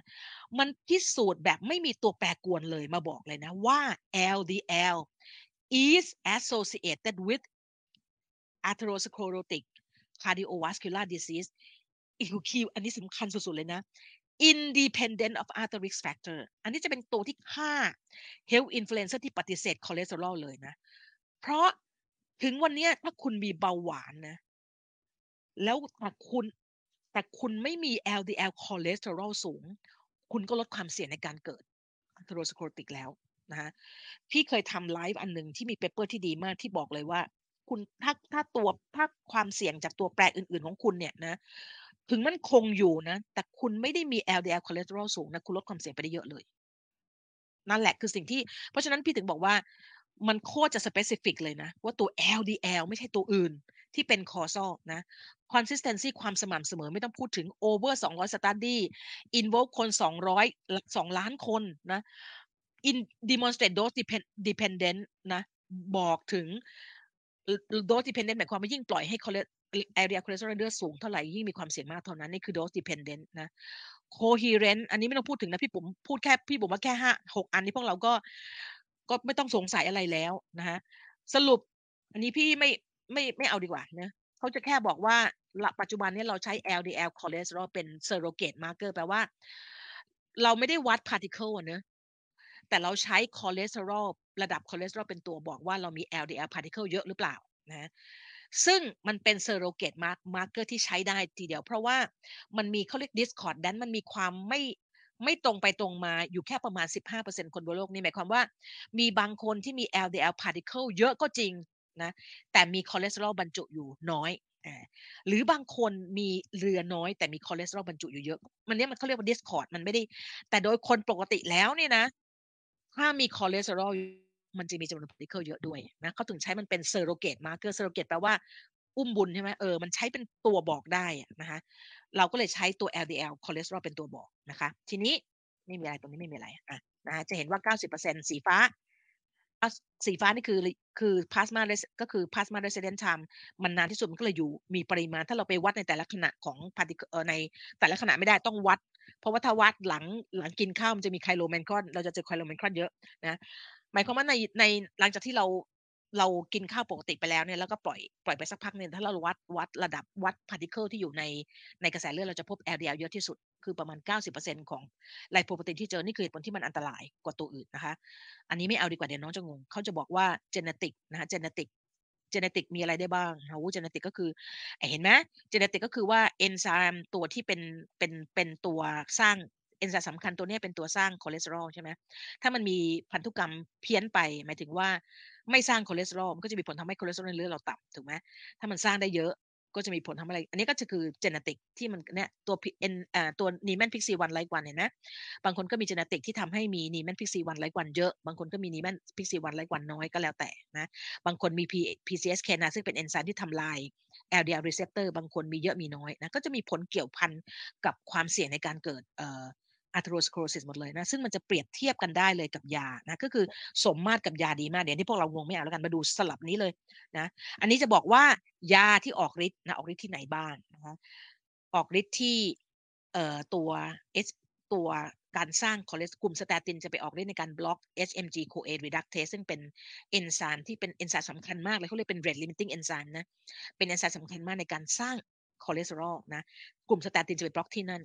PCSK9 จะบล็อกที่ไหนจะบล็อกการสร้างจะบล็อกเอนไซม์ตัวที่ชื่อ PCSK9 ทำให้เอนไซม์ตัวเนี้ย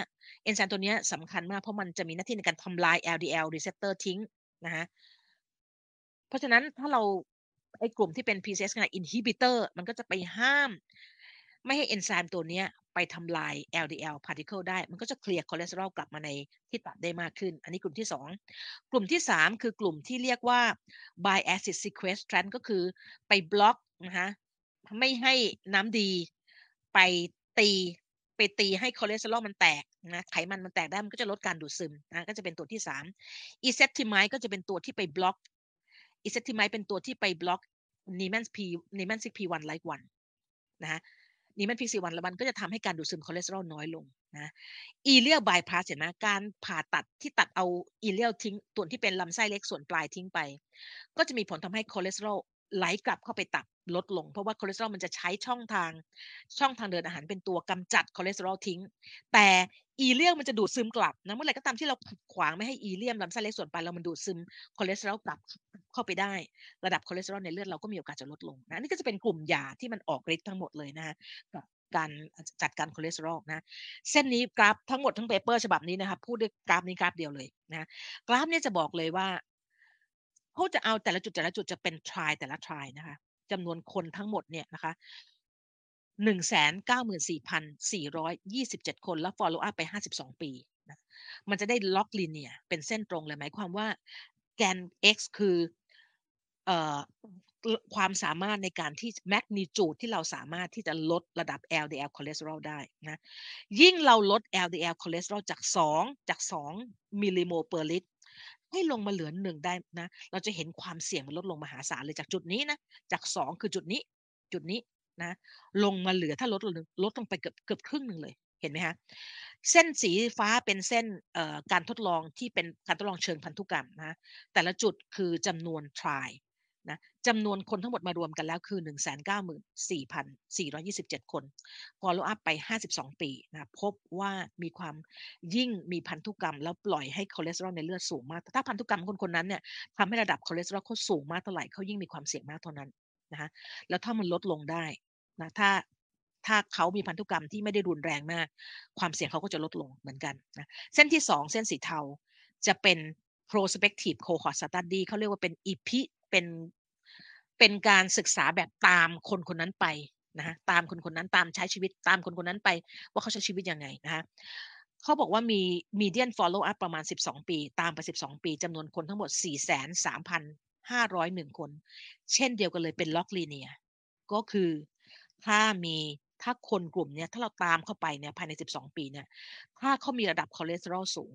เขามีความเสี่ยงที่จะตายด้วยความโทษจีเมตความเสี่ยงที่จะมีอุบัติการเกิดโรคหลอดเลือดหัวใจเยอะกว่าชาวบ้านเยอะกว่าคนที่มีระดับ LDL คอเลสเตอรอลต่ำนะฮะเช่นเดียวกันค่ะเส้นสีแดงจะคือ randomized control trial ที่น่าสนใจก็คือว่าไอ้จุดแดงๆพวกนี้นะคะ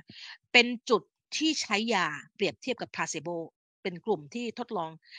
ใช้ยากับไม่ใช้ยาถูกไหมเป็น placebo กับใช้ยา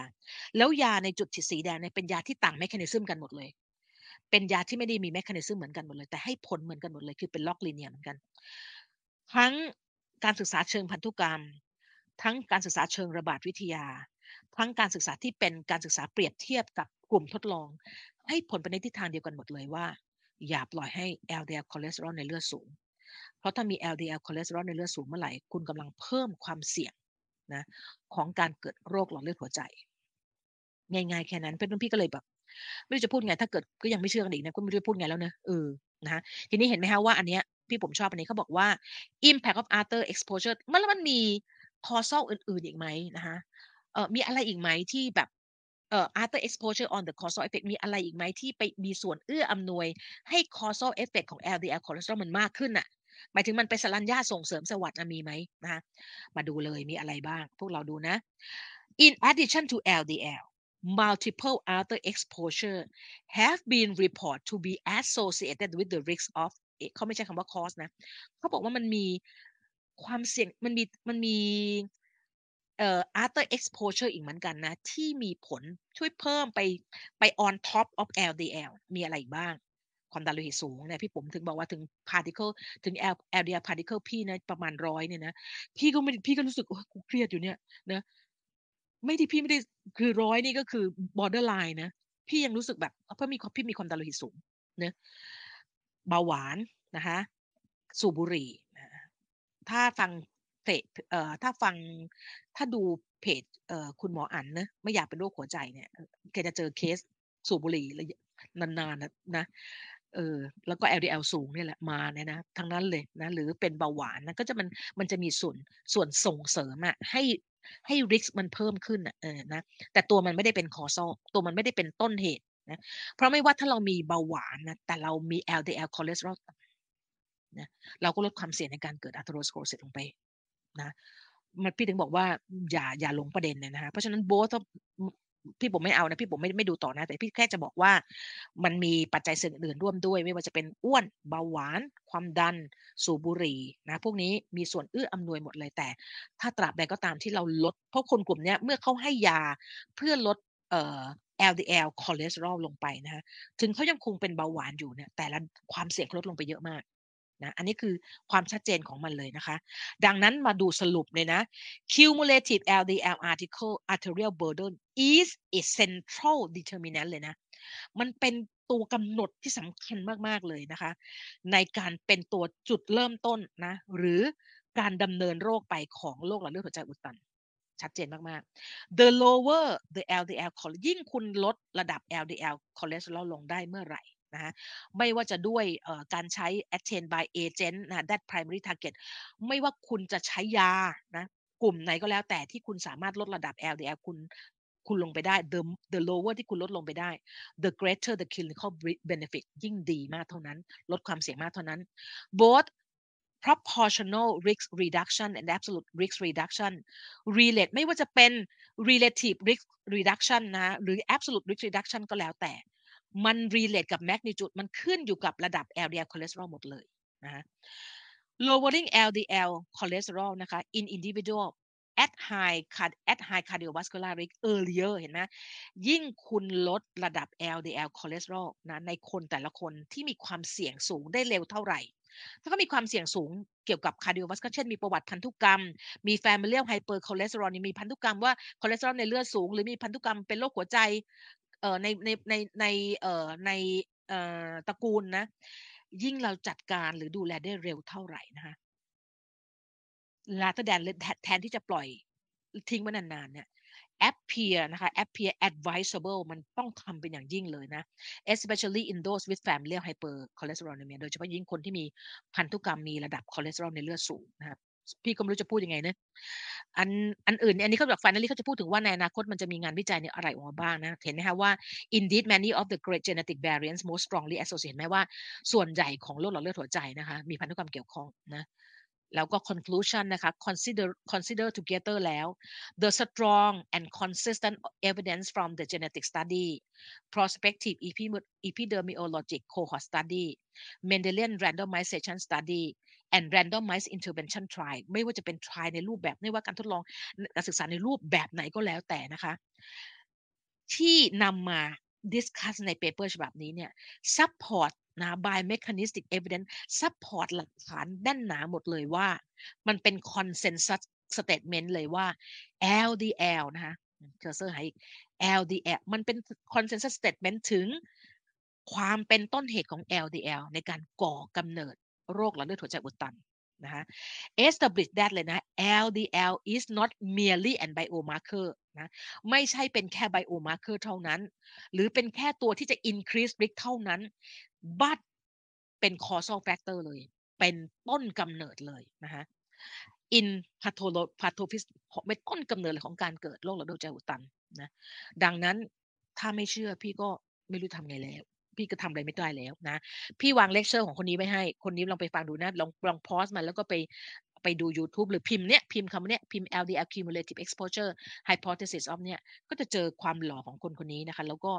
ฟังเขาเลคเชอร์นะพี่นะแบบแต่เสียดายที่ว่าเสียงมันไม่ดีอ่ะคือเขาอัดเสียงแบบโดยไม่ติดไมค์อ่ะเขาไม่ติดไมโครโฟนมันก็เลยแบบเสียงมันอู้อี้แล้วแต่ว่าดีมากๆเขาบอกเลยว่า cumulative exposure เห็นไหมแปลว่ามันมีความสะสมในเชิงเวลายิ่งคุณปล่อยให้มันสะสมอยู่นานแล้วก็มากสูงเท่าไหร่คุณยิ่งมีความเสี่ยงมากเท่านั้นนะคะโอเคจบแต่เพียงเท่านี้ค่ะ